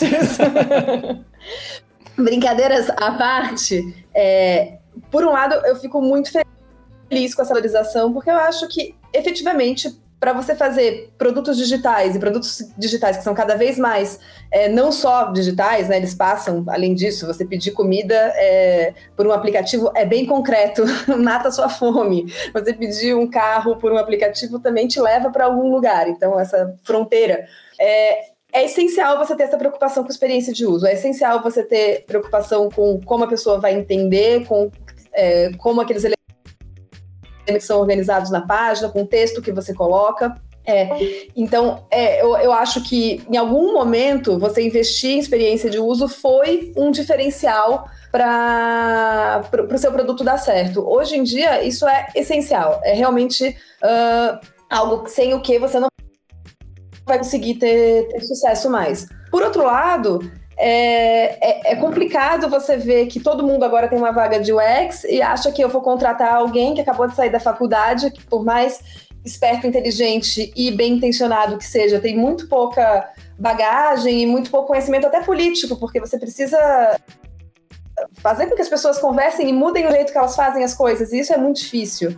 É, e você achar que isso vai resolver o seu problema, que isso vai fazer com que você tenha uma experiência de uso incrível no seu produto. E acaba depondo contra, porque você deposita uma expectativa muito grande do resultado que você vai ter, mas você não consegue colher esses frutos. E aí a gente, como comunidade, precisa cuidar disso, né? Precisa tentar garantir essas entregas e evitar também se colocar nessa, nessa situação de prometer muito mais do que é capaz de, de entregar como resolver isso aí já é uma outra questão que eu também gostaria de saber. Eu acho que, que a sociedade em geral busca muito heróis quando está muito desesperada, né? Então, é, quando você vê algumas empresas buscando um UI designer achando que ele vai salvar a pátria, eu acho que, é, que isso já demonstra uma falta de maturidade da própria empresa. Assim, você tem você tem esse problema de maturidade entre os profissionais, mas tem também entre as empresas, né? Agora, sobre, sobre o, o, o guarda-chuva de UX, assim, um, voltando naquela coisa que estava falando, né, da segmentação, eu venho percebendo muito que o UX vem voltando a ser um guarda-chuva, onde as pessoas estão percebendo que, que tá, não estão mais enxergando tanto como uma disciplina, estão enxergando muito mais como uma soft skill, assim, é, é uh, profissionais de áreas diferentes, assim, você vê eles, né, como eu tô no mundo dos treinamentos, eu, eu sinto muito isso, assim, eu tenho profissionais das mais diferentes áreas, assim, que às vezes vêm fazer treinamento, desde, meu, engenheiro, já vi psicólogo, já vi economista, né, tem, meu, já teve até um palhaço profissional que fez curso uma vez comigo, e Meu, a, a galera, assim, eles vêm com esse discurso mesmo, assim, não, a é, experiência do usuário é uma coisa que todo mundo tem que ter uma noção, é que todo mundo tem que estar alinhado, ó, dentro da minha empresa é, eu tenho que ter essa preocupação. Então, mesmo não sendo designers ou mesmo não atuando diretamente na construção do produto, você vê hoje profissionais é, olhando para UX, assim, você vê nesse processo UX voltando a ser mais aquele guarda-chuva, mais aquela coisa conceitual e, e, menos disciplina, e você olhando de novo para as disciplinas específicas que estão debaixo do guarda-chuva, né? E aí você vê essa segmentação de, de, de, especialidades acontecendo novamente, né? E eu acho que, que a tendência, né, eu não gosto muito de falar de tendência porque elas todas caem por terra em em pouco tempo, assim, mas é, pelo menos nesse momento que eu sinto é, é, é UX sendo visto de novo como um guarda-chuva, começando a ser visto, né, de novo como um guarda-chuva, e por muitos profissionais sendo visto como mais uma soft skill, assim, que ele tem que adquirir. É claro que, assim, você tem essa coisa dos níveis de maturidade diferente das empresas, né? Então, enquanto algumas empresas profissionais já estão vendo dessa forma, tem aquela outra leva que tá pegando o bonde andando e, e tá, como, como a cara falou, assim, enxergando às vezes um profissional de UX sendo aquele cara que vai sair da faculdade, vai entrar na minha empresa e vai criar produtos maravilhosos ali, né? Eu acho que o trabalho que a comunidade precisa fazer é, é muito mais nesse sentido de, de da educação dessas empresas mesmo, assim. Eu acho que de elevar o nível de maturidade, de entendimento sobre Também o assunto. acho que é, é, essa tá voltando esse interesse, né, por experiência usuário enquanto uma estratégia, enquanto uma visão, né, abrangente que envolve muito a diretoria, envolve a alta direção da, da organização, que envolve propósito daquele negócio, né? Mas é, ainda assim nós estamos um momento de transição. Não dá para dizer que já existem, é, enfim, é, empresas que estão é, sendo reorganizadas nesse sentido. Acho que a gente está justamente no momento em que está passando por esses processos de reorganização. E lembrando que quando a gente fala de experiência do usuário, é, é, é, não estamos falando só do digital, né? Nesse, quando a gente coloca nessa esfera estratégica, a experiência do usuário a gente começa a ver realmente como foi pensada lá atrás, né? É, que era a experiência que o usuário tem nos diferentes pontos de contato, né? Seja eles digitais ou não. Então, você tem uma mesma tom de voz, mesmo maneira de tratar a pessoa quando ela está sendo atendida pessoalmente por uma, uma pessoa da sua empresa ou quando ela está sendo atendida digitalmente por um assistente virtual ou por um site ou por um aplicativo. Então, todo essa, esse, esse processo ser consistente e é, valorizar, a, digamos assim, a perspectiva do uso, né? E não só a perspectiva da, do que, que a empresa quer dizer ou quer, quer que as pessoas façam, mas, por outro lado, ver uma, uma dinâmica mais é, é, do outro lado, né? O que, que o usuário está querendo da nossa empresa, que, como é a gente pode ajudar o usuário, o que, que ele precisa, por aí vai. Ô Fred, você estava comentando do, dos pontos de contato, é, foi uma, uma discussão que aconteceu ontem em dois grupos do Facebook, um do UX Experts e outro do UX Design Brasil, que acho que é do é do Edu, é seu, né, o, esse, esse grupo do Facebook?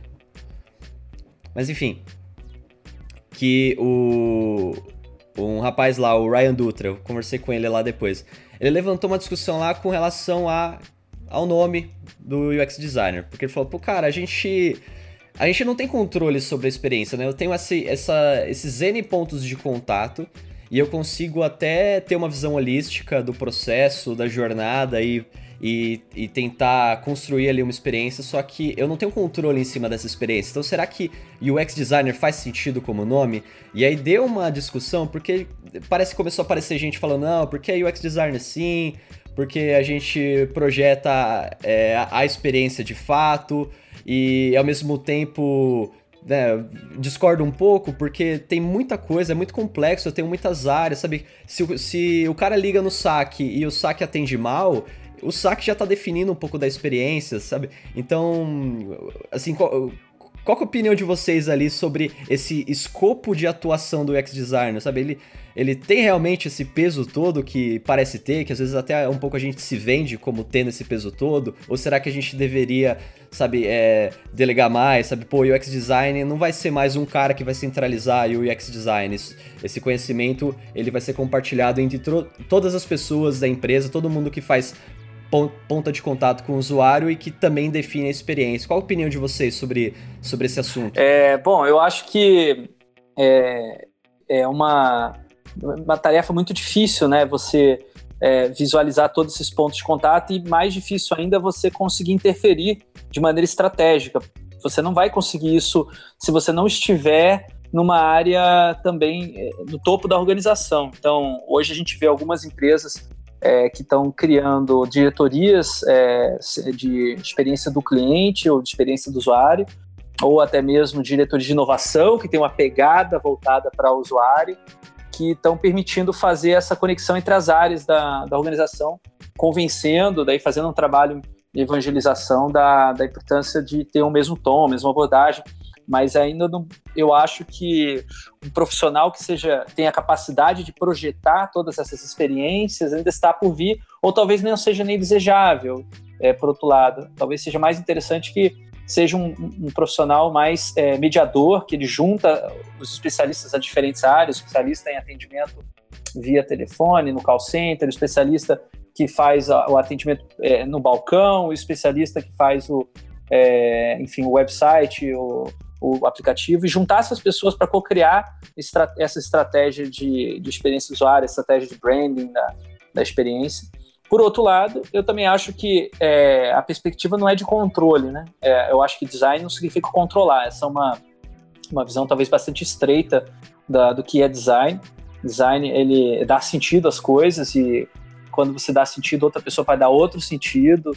Então, é um processo semiótico, ele não é controlável, ele não é, é uma determinação, mas obviamente também existe uma tentativa de puxar para certos lados, né? certas interpretações, certas visões. Então não é uma ciência exata o design. Né? Por isso que é, eu acho que por mais que você não controle a experiência, você pode dizer que sim, você está projetando a experiência, mas não significa que a pessoa vai ter a experiência igual como você projetou, né? porque não é um projeto determinista, não é um projeto exato. É um projeto que depende do, da emergência, depende de vários fatores da contingência do momento que a pessoa está interagindo.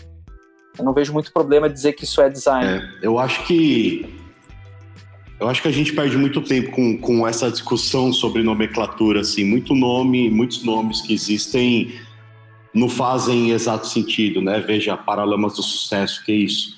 Mas, é... mas assim, é... Né, claro, como o Fred falou, o próprio termo design ele já tem vários significados e fica o tempo todo se ressignificando, né?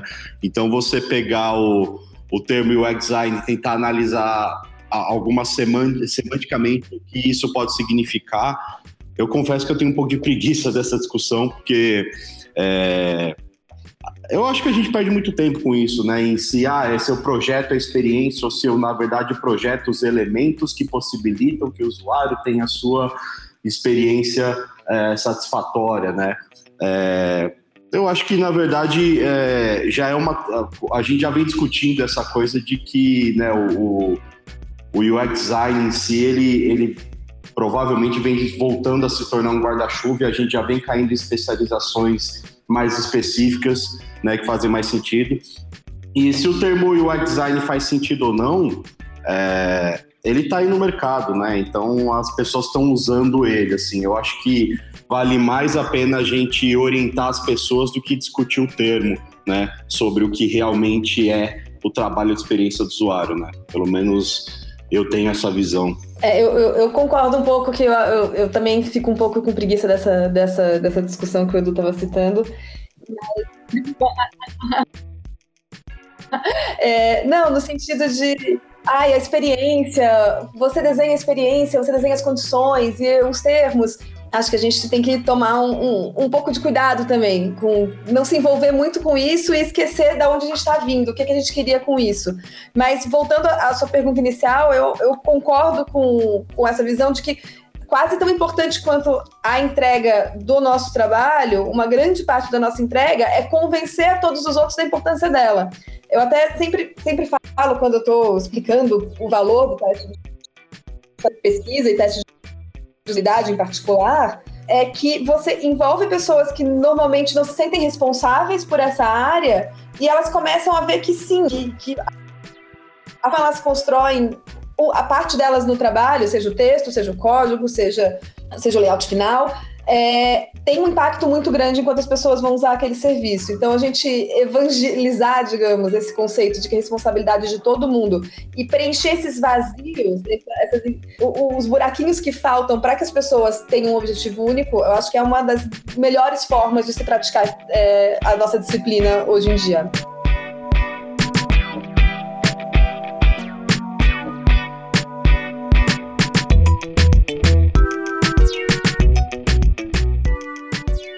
Deu então aqui pra gente ter um, um panorama bem legal, sabe? Lá atrás, tentar identificar ali as raízes da nossa profissão, entender como que cresceu aqui no Brasil, quem que teve um papel no crescimento disso, quem que teve um papel é, na expansão do, do mindset de, de UX, como que o X se tornou popular e essa é, essa bagunça que se tornou até um pouco depois, né? Que, que é um pouco do assunto do nosso episódio lá da bolha. Então, acho que foi muito legal aqui pra gente entender esse contexto histórico da profissão.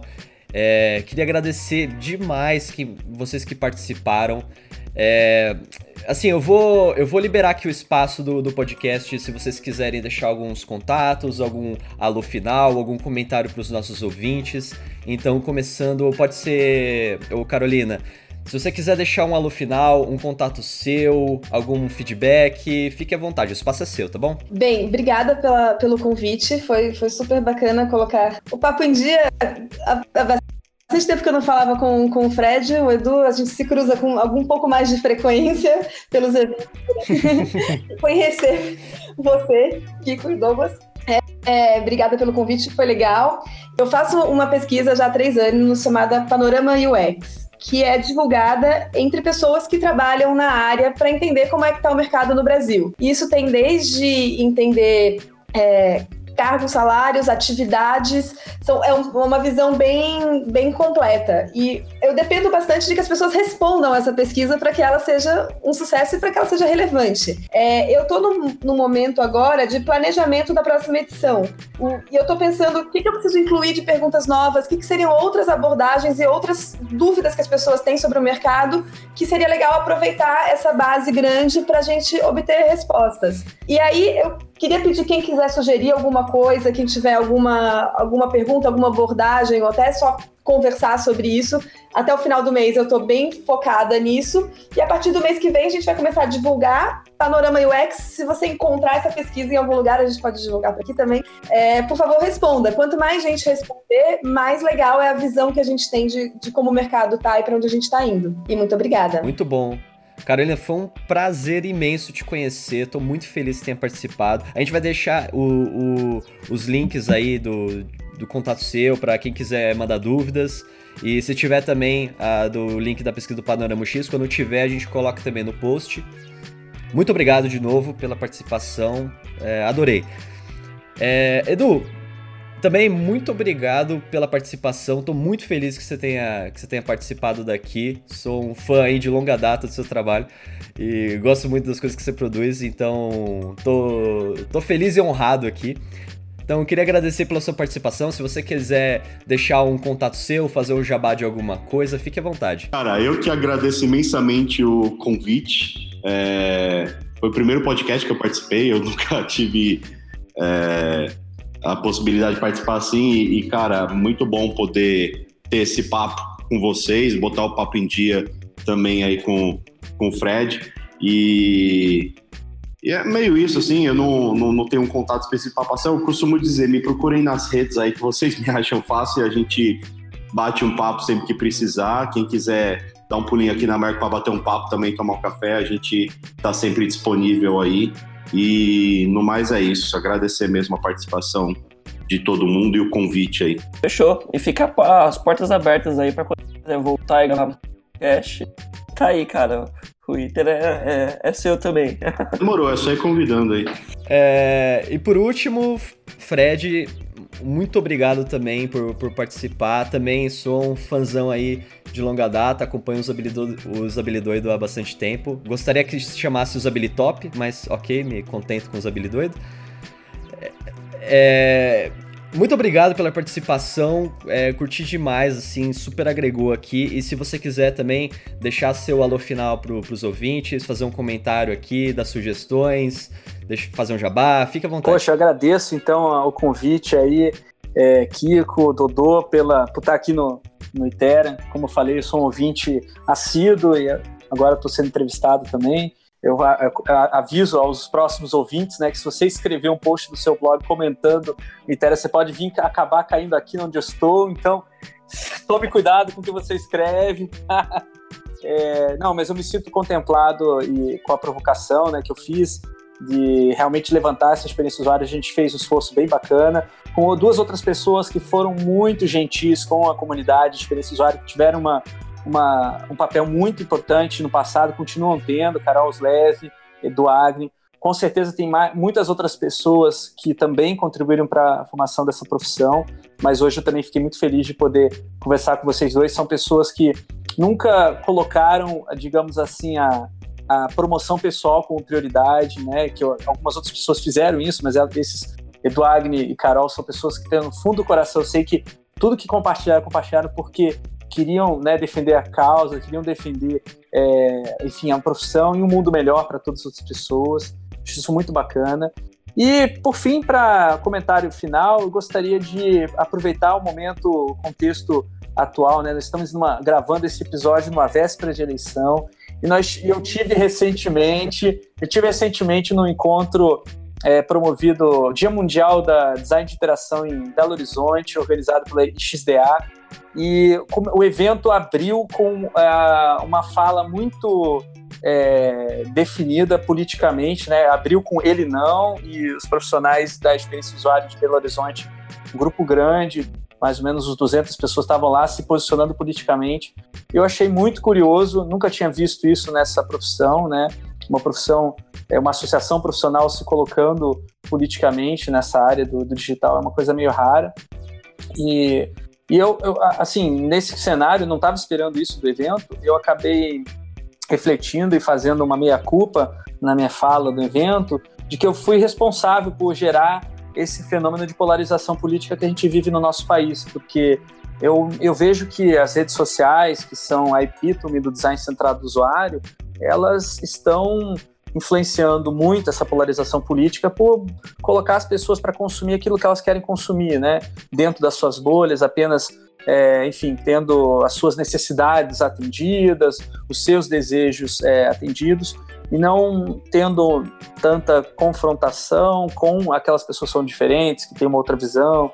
É, e eu, enfim, defendia isso a, a unhas e dentes no começo da minha profissão, como sendo uma, imaginava que se fosse uma sociedade melhor, em que cada um só consumiria o que queria, só interagiria com o que queria, e o design centrado no usuário parecia como um processo muito é, lógico para isso acontecer, mas é, eu vejo que deu no que deu, eu acho que eu faço uma meia-culpa, essa, por isso que eu falei durante o, a, nossa, a nossa discussão que talvez essa questão do, de focar no usuário é, tenha gerado aí é, pessoas mimadas, pessoas fechadas no seu próprio mundo? Será que, será que, é, será que essa minha provocação, essa minha reflexão faz sentido? Enfim, fica aí como um tema para vocês trabalharem, de repente, no próximo Inter Ideia, política e, e experiência do usuário.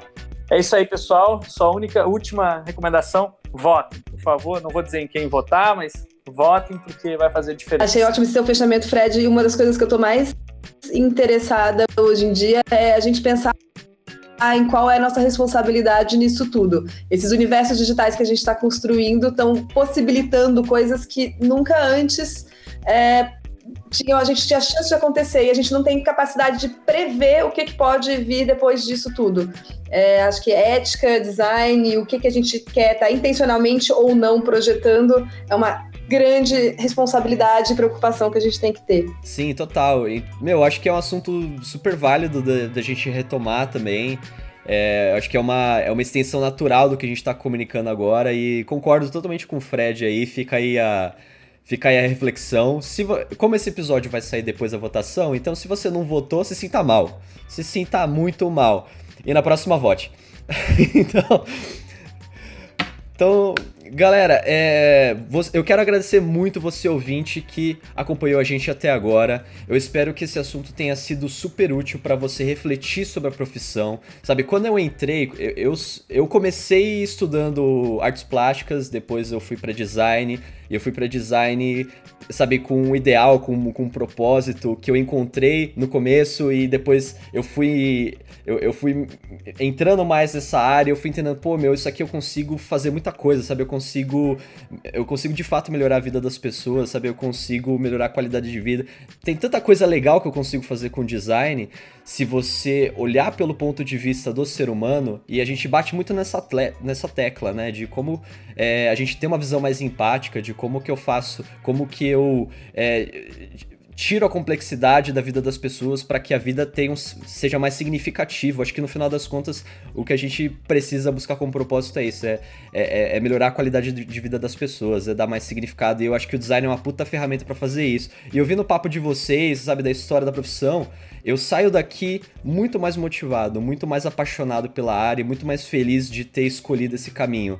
É, que apesar do episódio anterior a gente ter descascado um pouco ali sobre os interesses econômicos, eu acho que tem muito, muito propósito para ser buscado em, em, em, design, em UX, e eu tô muito feliz da gente ter tido esse papo. Tô saindo daqui muito mais feliz, muito mais esperançoso. Então agradeço todos que participaram, agradeço você, ouvinte, que acompanha a gente até agora. Espero que tenha sido tão transformador para você quanto foi para mim. E é isso, muito obrigado, até a próxima semana. Aliás, até a, próxima, até, até a próxima quinzena. um abraço, acompanha a gente lá no Spotify que agora tem. E é isso aí. Um abraço, tchau, tchau.